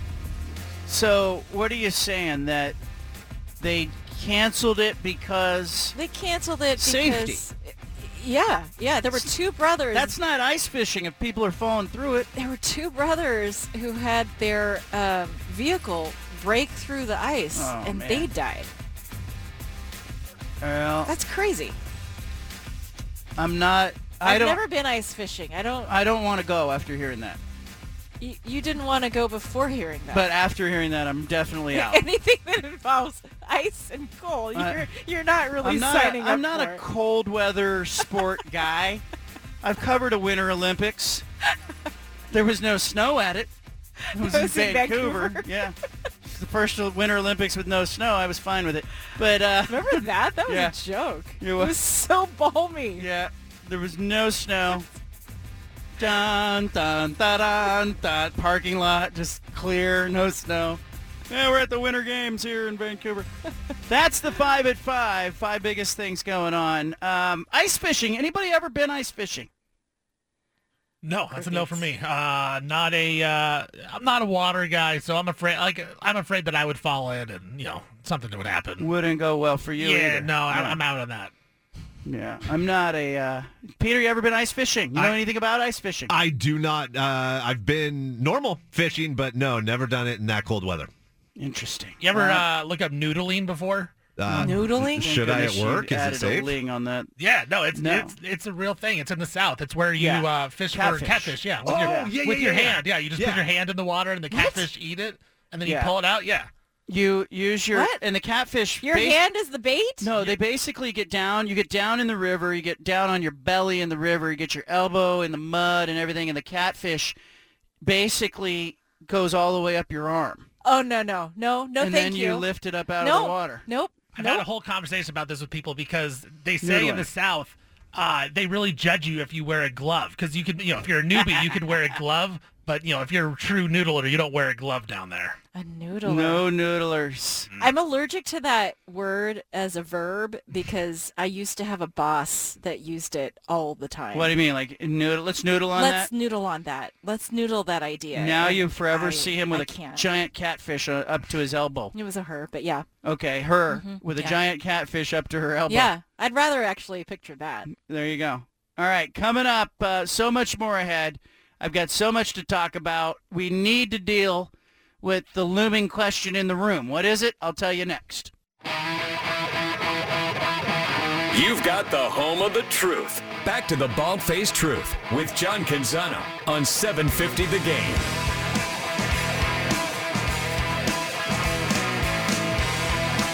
You know, it's interesting. During the commercial break, Anna and I were talking about the uh, the fishing story, the ice fishing story. There are sports that put the lives of the competitors in danger. Like there are sports like, you know, you look at uh, the guy who was climbing the uh, El Capitan in, in Yosemite, and he's doing it without. Uh, it's a free climb, and you you think about okay, that's that's someone taking their lives in their own hands when they're when they're playing a sport or participating in a sport, or you look at some of the um, some of the extreme sports where they you know the the guys that jump off the side of a cliff and they have sort of the suit on that turns them into a flying squirrel and you go oh you know that's somebody who I would never do that. That puts their life in danger. Do like I've never thought about ice fishing as that kind of sport. And and frankly before this season like even though we've had cases of players who have been severely injured paralyzed suffered brain injuries. Uh, and we even had a, a, case or two of a player in a professional football game who died on the field. Before the Damar Hamlin case on that Monday night, I had not, you don't expect to go to a football game and have somebody get seriously injured or lose their life. And it jars you in a way that, you know, I don't, it's, you know, I wish on no one, right? We all went through that together, and I'm glad Damar Hamlin survived from it. But man, I have never thought about ice fishing as something that I wanted to do. Now, fishermen may call in and they may tell me this is the greatest thing ever, but we uh, we very quickly pivoted into noodling. Um, kind of a really somber story when you really think about it. Those ice fishermen who were out there on the ice and uh, obviously not signing up for what they thought was a dangerous activity when it ends up, uh, you know, costing the lives of people. So, you know, I have, I wanted to get to our burning question, but we've got fishermen calling in. Jim in Portland has called in. Jim's going to help provide some context here. Jim, welcome to the show. Have you been ice fishing before, Jim? Is this a dangerous activity that do do the ice fishermen know they're taking their lives in their hands when they get out there? John, I'm not even a fisherman, let alone an ice fisherman. I just took an uh, objection to the giggling and laughing that was going on during the uh, discussion of of the accident. I just thought it was in poor taste. Yeah, I don't blame you on that. But when we first started talking about it, I didn't know people had died, what was happening. It got canceled. Oh, why did it get canceled? And then we ended up talking about noodling. But I appreciate you calling in holding us accountable on that. Thanks for doing that. But I don't like when it comes to some of these sports, there are obviously when you have hunting or fishing, you have the outdoors involved. I saw a story the other day about these two hunters who ended up uh, encountering a bear when they were out hunting, and they had unfortunately set their weapons and their their uh, bear spray down and ended up having to climb up a tree now, I didn't know this, and I don't think the hunters knew this, but the bears can climb the trees. And if you're a hunter out there, you may be laughing at my, my lack of knowledge when it comes to hunting and fishing, but the bears themselves could climb the trees, and so this one guy ended up, uh, the bear climbed the tree, grabbed the guy by the leg and pulled him down, mauled him, did not kill him, and then he was laying there, you know, not doing well. He's bleeding. The bear goes after the other hunter and climbs up the tree and does the same thing, grabs the other hunter by the leg, and the guy just decides, you know what, I'm not going to let him pull me down the tree. I'm actually going to fall down the tree on top of this bear. And he fell down on top of the bear, and the bear was stunned by that. He grabbed the bear mace and the bear spray and then went climbed back up the tree and then the bear, after it composed itself, starts climbing back up the tree after the guy. There's nothing funny about this, but I'm like, afterwards, I'm thinking about this going, okay, if you're out hunting and you encounter a bear, like you want to make sure that you have your weapon or you have bear spray on you, not on the ground. So he, he got his bear spray and literally sprayed it right into the mouth of the bear, incapacitating the bear and then the bear like went away because it you know, obviously didn't like what had happened.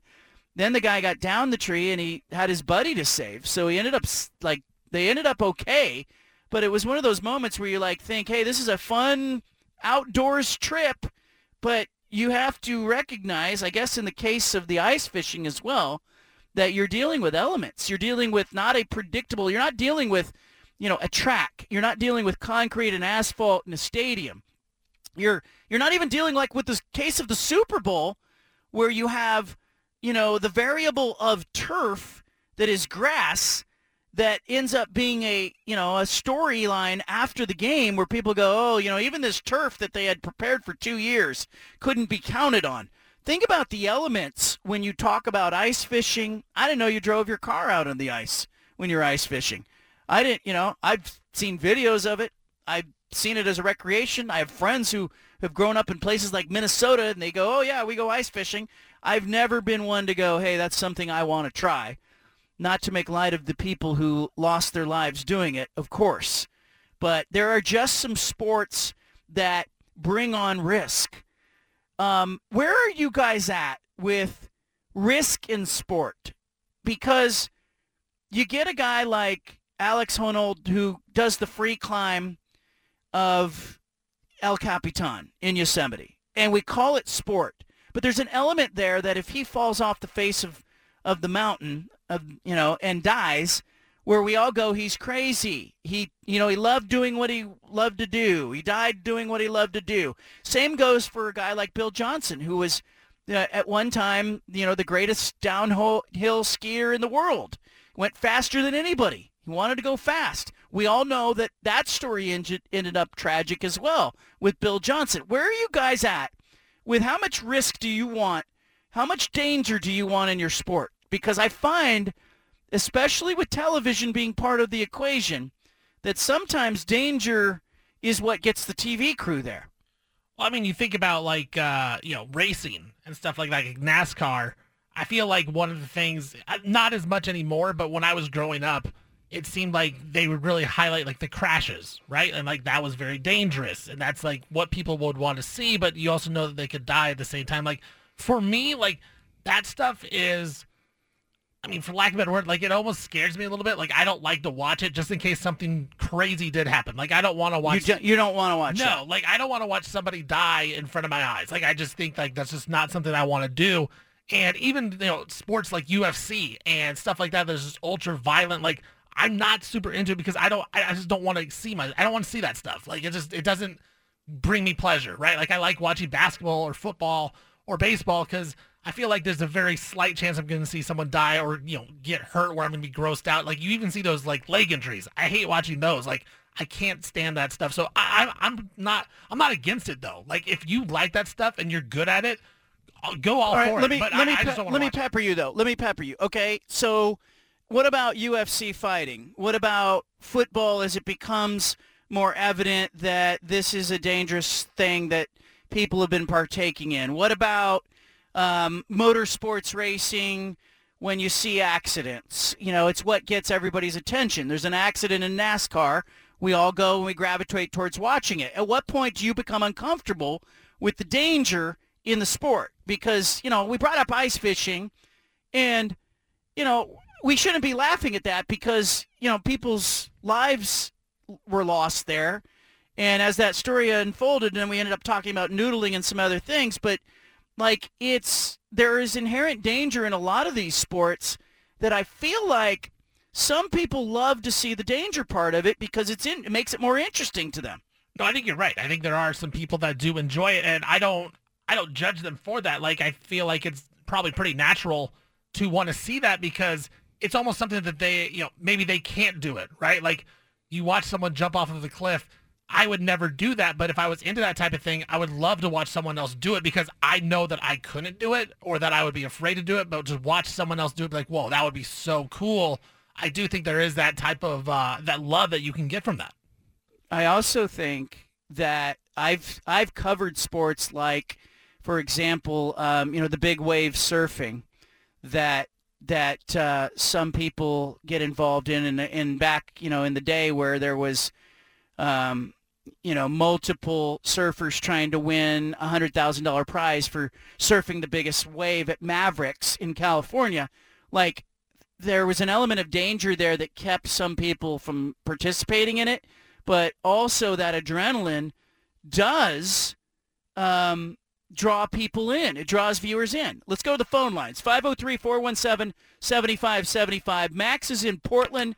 Max, welcome to the program.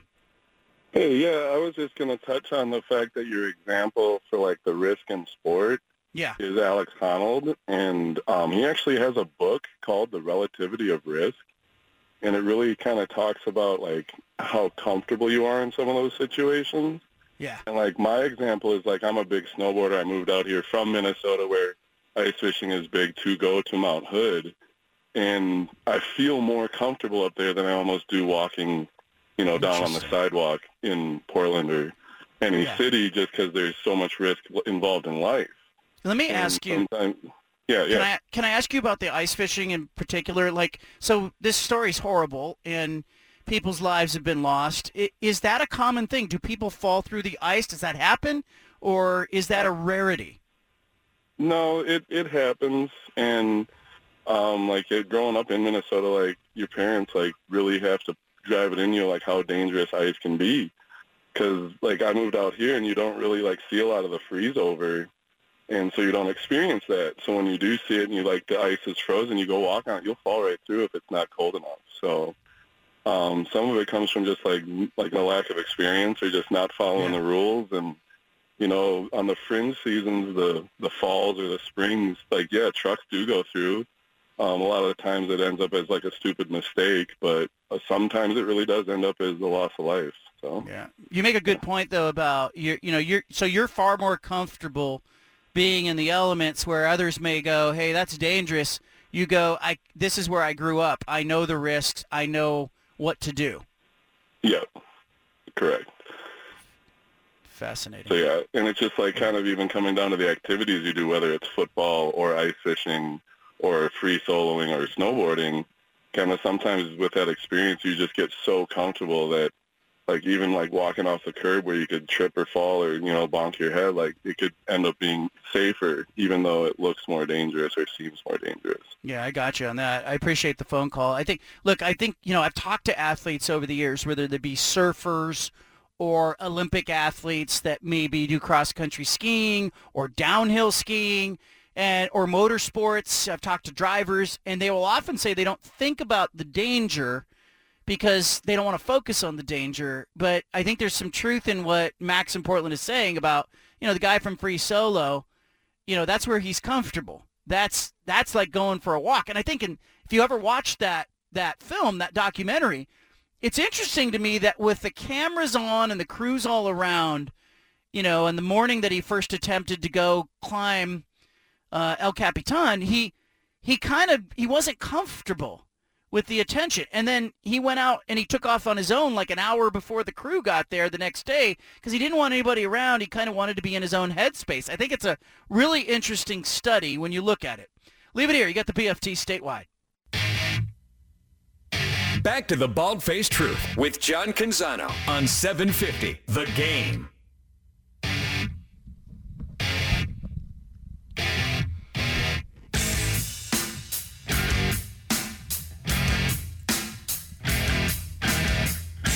Camp Exceptional, the summer camp that the Bald Faced Truth Foundation puts on for typical kids and special needs children, is dialed in for July 24th through the 28th at LaSalle High School in Milwaukie.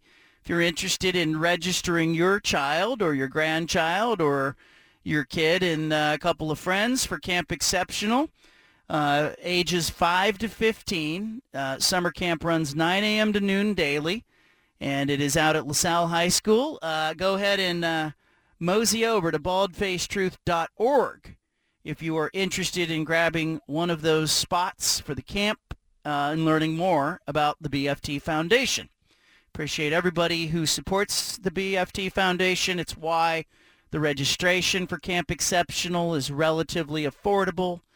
Um, I think it's like 120 bucks for the week for the camp. And uh, that is only made possible because so many of you give to the BFT Foundation and make that camp uh, successful. And you get college football players and basketball players who generally are the volunteers that week for the camp, and they're working along with the adaptive PE specialists and our friends at Adidas and other sponsors in making this camp possible every year. I believe this is the 10th annual Camp Exceptional. I want to thank First Call Heating and Cooling, Brad and the team there, and I want to thank Bess over at Gresham Ford and Preston for their support of uh, Camp Exceptional every year, and of course Brandon with High Caliber Millwrights, who is uh, a superstar in the eyes of those kids every year and helps make that camp possible. And I want to thank our friends at Dutch Bros, uh, who also uh, have uh, jumped in and seen a good thing and want to uh, help continue to make Camp Exceptional a part of the summer for a whole bunch of kids in the Portland metropolitan area. So check it out. You can go to baldfacetruth.org if you want more information on that. It frankly is, uh, I feel like it's the best thing that we do every summer as a family. For people who don't know, um, I'm out at the camp all week, as is Anna, and my brothers and sisters volunteer at the camp. My brother, who is an adaptive PE specialist, this camp is really his brainchild. He uh, has, for 25 plus years, worked in creating the curriculum for adaptive special education in California, and he was up visiting one summer, and we got to talking about what he does. And he was telling me that he does the coolest thing. And I said, "Oh yeah, what is that?" And he says, "Well, they had started a a uh, mentorship program with athletes at Fresno State University in Central California and kids in the community who needed a helping hand. So you, what they did is they paired athletes in football and basketball and track and field and other sports along with a kid who had a challenge. And the kid may have a mobility issue, may have had, um, you know, a condition that they were born with. It could be an intellectual disability. It could be, um, you know, a, a, a wide array of things, even autism and and other challenges that are presented to kids today.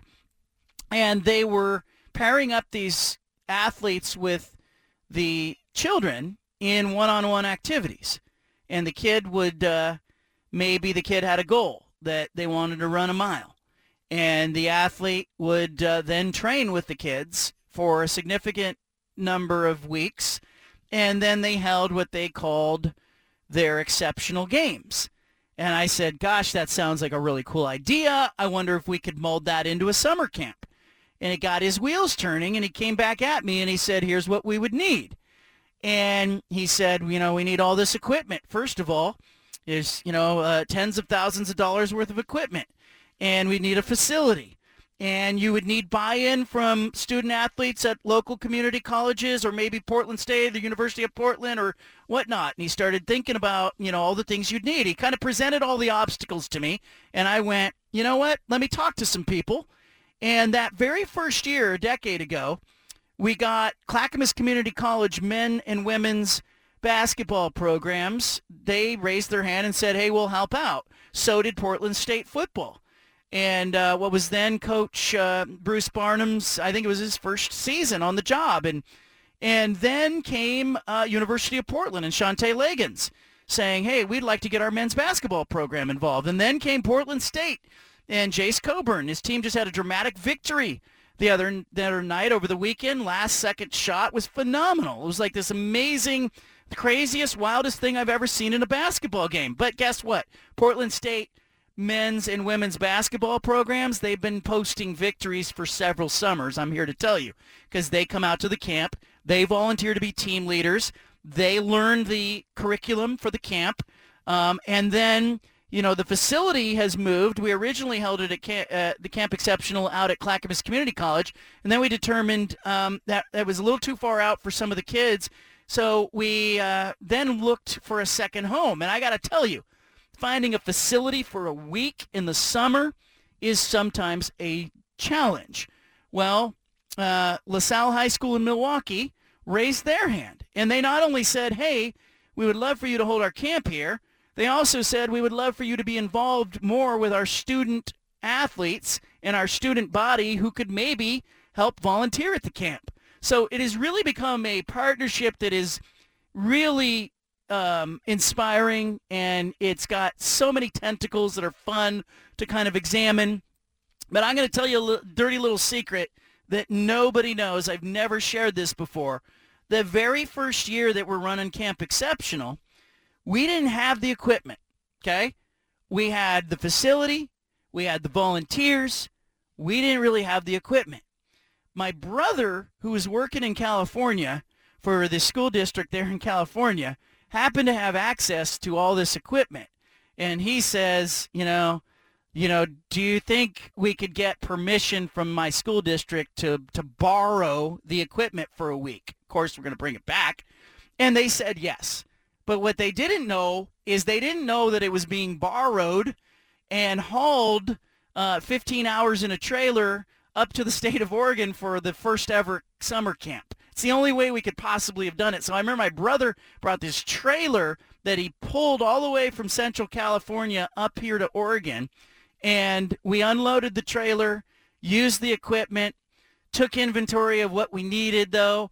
And then what we did that subsequent BFT Foundation Radiothon is we went after sort of buying the equipment and raising the funds to buy you know, tens of thousands of dollars worth of equipment, basketballs, hula hoops, cones, nets, gloves, bats, hockey sticks, basket, you know, baskets for basketball, and, you know, for every possible sport that you could imagine.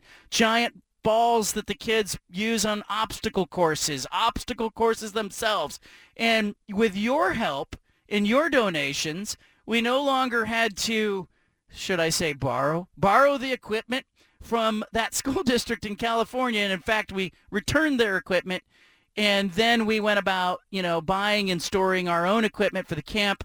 Now to this day, there is a storage facility that is stacked from floor to ceiling that includes the equipment that you, listeners of this show, have donated over the years by making donations to the BFT Foundation. You hear all these stories about Russell Wilson's charity or whatever, I just shake my head at it because I know how hard it is and how much volunteer sweat equity it takes and how much buy-in it takes from listeners of this show who have supported Camp Exceptional and the mission over the years. And the truth is we don't have like a fundraising arm. This is it. You're it. I'm it. This is the fundraising.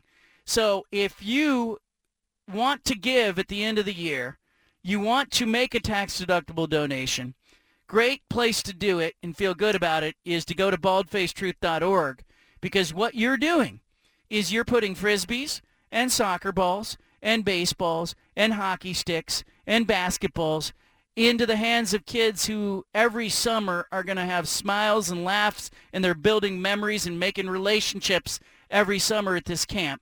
In addition to that, you are funding field trips, and you are taking care of the needs of kids that are in school districts like, you know, in Santiam, which had that terrible fire uh, a couple of years ago. You know, there were kids that lost their backpacks, they lost their books, they lost everything. And the BFT Foundation stepped in there and uh, really felt good that we were able to kind of pivot and help some kids in the state that really needed the help. And I have nothing but, you know, like I'll look back years from now, I'm sure, and this radio show is just a distant memory. And I will look back and go, hey, you know, what am I most proud of? Yeah, we did a lot of great radio shows. We had a lot of fun.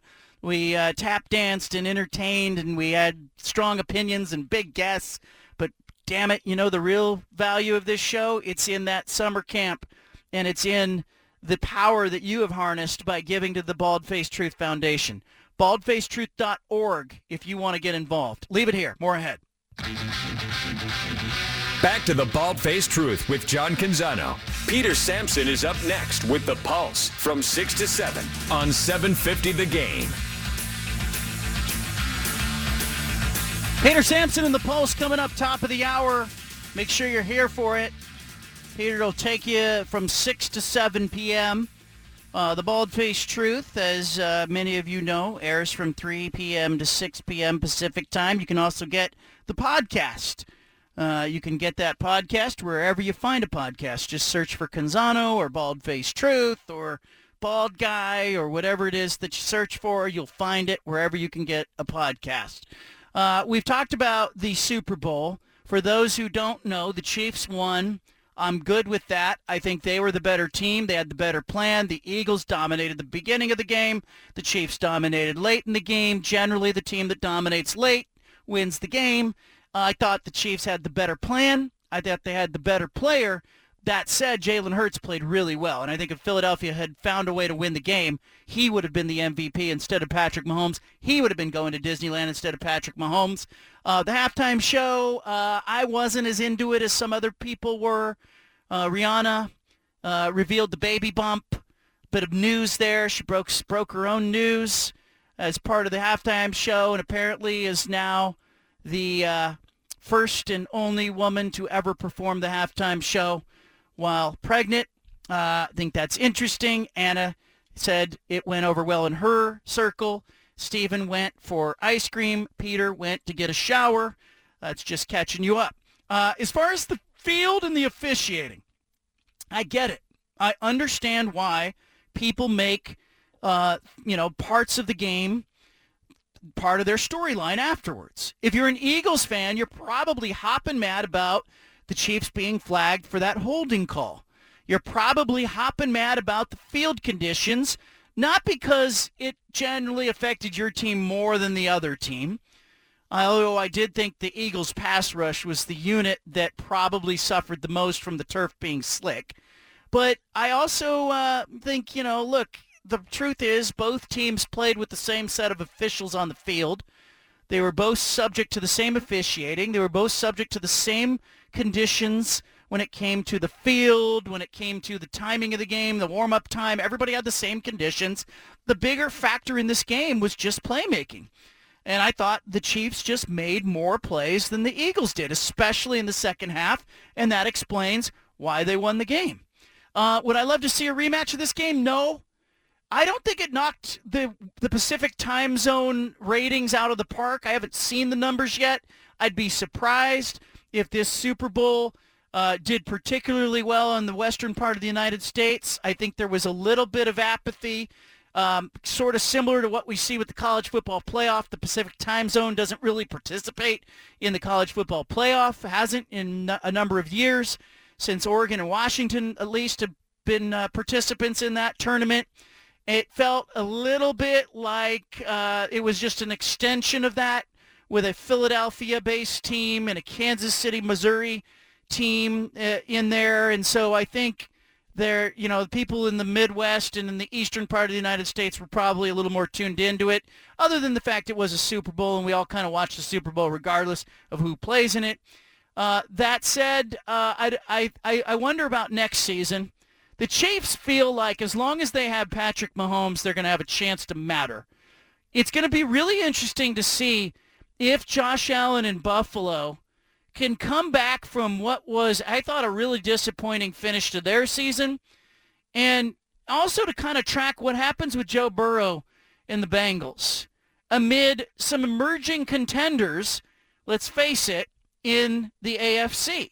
The Dolphins were kind of an interesting entry. The Jaguars were interesting. The Chargers look like they could have the kind of season where um, you know they come back. And when you look at the front runners in the AFC and the NFC, it literally lines up like this. In the AFC, it's Kansas City, it's Buffalo, it's Cincinnati. They're all better than nine to one to win it all. After that, it's the Chargers, the Ravens, the Broncos, the Jaguars. Then come the Raiders and the Jets and the Dolphins. There's your contenders as Vegas sees it in the AFC. In the NFC, a little different. It's Philadelphia and San Francisco. It's the Dallas Cowboys. After that, it's a big drop to the Green Bay Packers and the Rams and the Saints. Like, if I had to pick a team to come from off the pace, meaning 25 to 1 or worse to get to the Super Bowl next year, I'm looking at a team like the Raiders. Could they put it together? Although I don't believe in ownership. Uh, could the Jacksonville Jaguars take a big step forward? Seem to have found their quarterback in Trevor Lawrence. And you know, save for a, uh, you know, a, a disappointing finish where they run into Kansas City in the playoffs, maybe the Jaguars could have rattled around a little bit longer. Uh, beyond that, in the NFC, uh, keep an eye on the Rams. They're 33 to one. Could they put it back together? They had such a disappointing season. Peter, you could probably speak to this with injuries and, you know, maybe it just was attrition from the Super Bowl. There's kind of a hangover that some teams, when they get to the finish line, I'm not going to say they lose their edge, but they kind of lose their edge. And the Rams had that feel. But I like the Raiders. Uh, I like uh, the Jaguars. And then keep an eye on the Broncos. Is it possible that Sean Payton could be the answer in the and I'm talking about long shots. It could could be the answer with the Denver Broncos. Do you have a long shot that you love, Stephen, Peter, when you look at next season and the Super Bowl in 2024? Yeah, I mean, if I'm looking at it, I do like the Broncos. That was my first initial reaction. Um, I think Russell Wilson bounces back. I think he was just thrown in a really bad spot um, with Nathaniel Hackett as a really bad coach. So I think he's going to bounce back. The other team uh, that I am I'm a little more excited on, I think, than you. And it's even a longer shot. The, the only question I have is the AFC is so loaded, but the Pittsburgh Steelers, Hmm. uh, Mike Tomlin, Fifty to one. Yeah, Mike Tomlin, you know, he's always had a winning record, and Kenny Pickett played really well last half of the season. I feel like they're going to add some more guys. They're always really good at drafting. I feel like the Steelers are always good, always in it. Uh, so I, I wouldn't put it past them either. Does Aaron Rodgers end up in Vegas? Does he end up? Where does he go? New York Jets? Where does he go? Seems like I don't know. I feel like because I thought Tom Brady was going to Vegas. Now obviously he's retiring. I I feel like this might be a Rodgers spot. I feel like Rodgers might head to Vegas. Like Vegas needs to add a veteran quarterback, and they have Davante Adams, who obviously would be okay with Aaron Rodgers going there. Rodgers would be comfortable going there with Davante Adams. So I think you're right. I think Vegas is a spot for Aaron Rodgers. And if they get Rodgers, I mean, again, that that AFC West is going to be uh, mighty interesting again with Sean Payton in Denver and then uh, Rodgers in Las Vegas. Yeah, and here's the thing: Raiders lost a whole bunch of one-score games this last year, and you know, getting Aaron Rodgers, you know, winning some of those games maybe they should have lost, they become interesting to me. Peter, who do you like? Uh, I mean, it's kind of cliche, but I'm I'm pretty big on the Rams. I and it's a long shot. I mean, don't get me wrong; they're going to be better. I don't know if they're going to be Super Bowl better, but the idea is if truly, say, Aaron Donald, Cooper Kupp, and especially Matthew Stafford all come back from injury, uh, obviously they're not able to plug a lot of gaps in the draft. But I mean, LA always an appeal for free agency. I like him as a long shot. Yeah, I, I think too. Right now they're sitting. The Rams are sitting at 33 to one. You know, for a ex defending champion. so a year removed from their championship. Uh, that's not a bad spot for them at 33 to 1. Uh, Peter, what do you have coming up top of the hour on the Pulse? Yeah, we've got a lot to get to. Uh, we're going to unpack the GP2 situation. And uh, yeah, coming off that big win over USC, we've got uh, Beavers guard Jordan Pope on the show, coming off the back-to-back uh, freshman player of the week as well. Love that. Love that. Stick around for the Pulse and Peter Sampson. Uh, we're back tomorrow with another great show. If you need a podcast of the show, like I said, you can find it wherever you find your podcasts, wherever you get them. Just subscribe. Make sure you don't miss a thing. You can share the interviews. You're ever stuck somewhere and you need uh, the comfort of this radio show, it'll be there for you. Uh, I appreciate Stephen, uh, Judah, Peter, all of the sea of interns. I appreciate uh, the great uh, uh, the great help that we get on this show uh, day in and day out. It takes a lot of people to make this show go, and we're back tomorrow.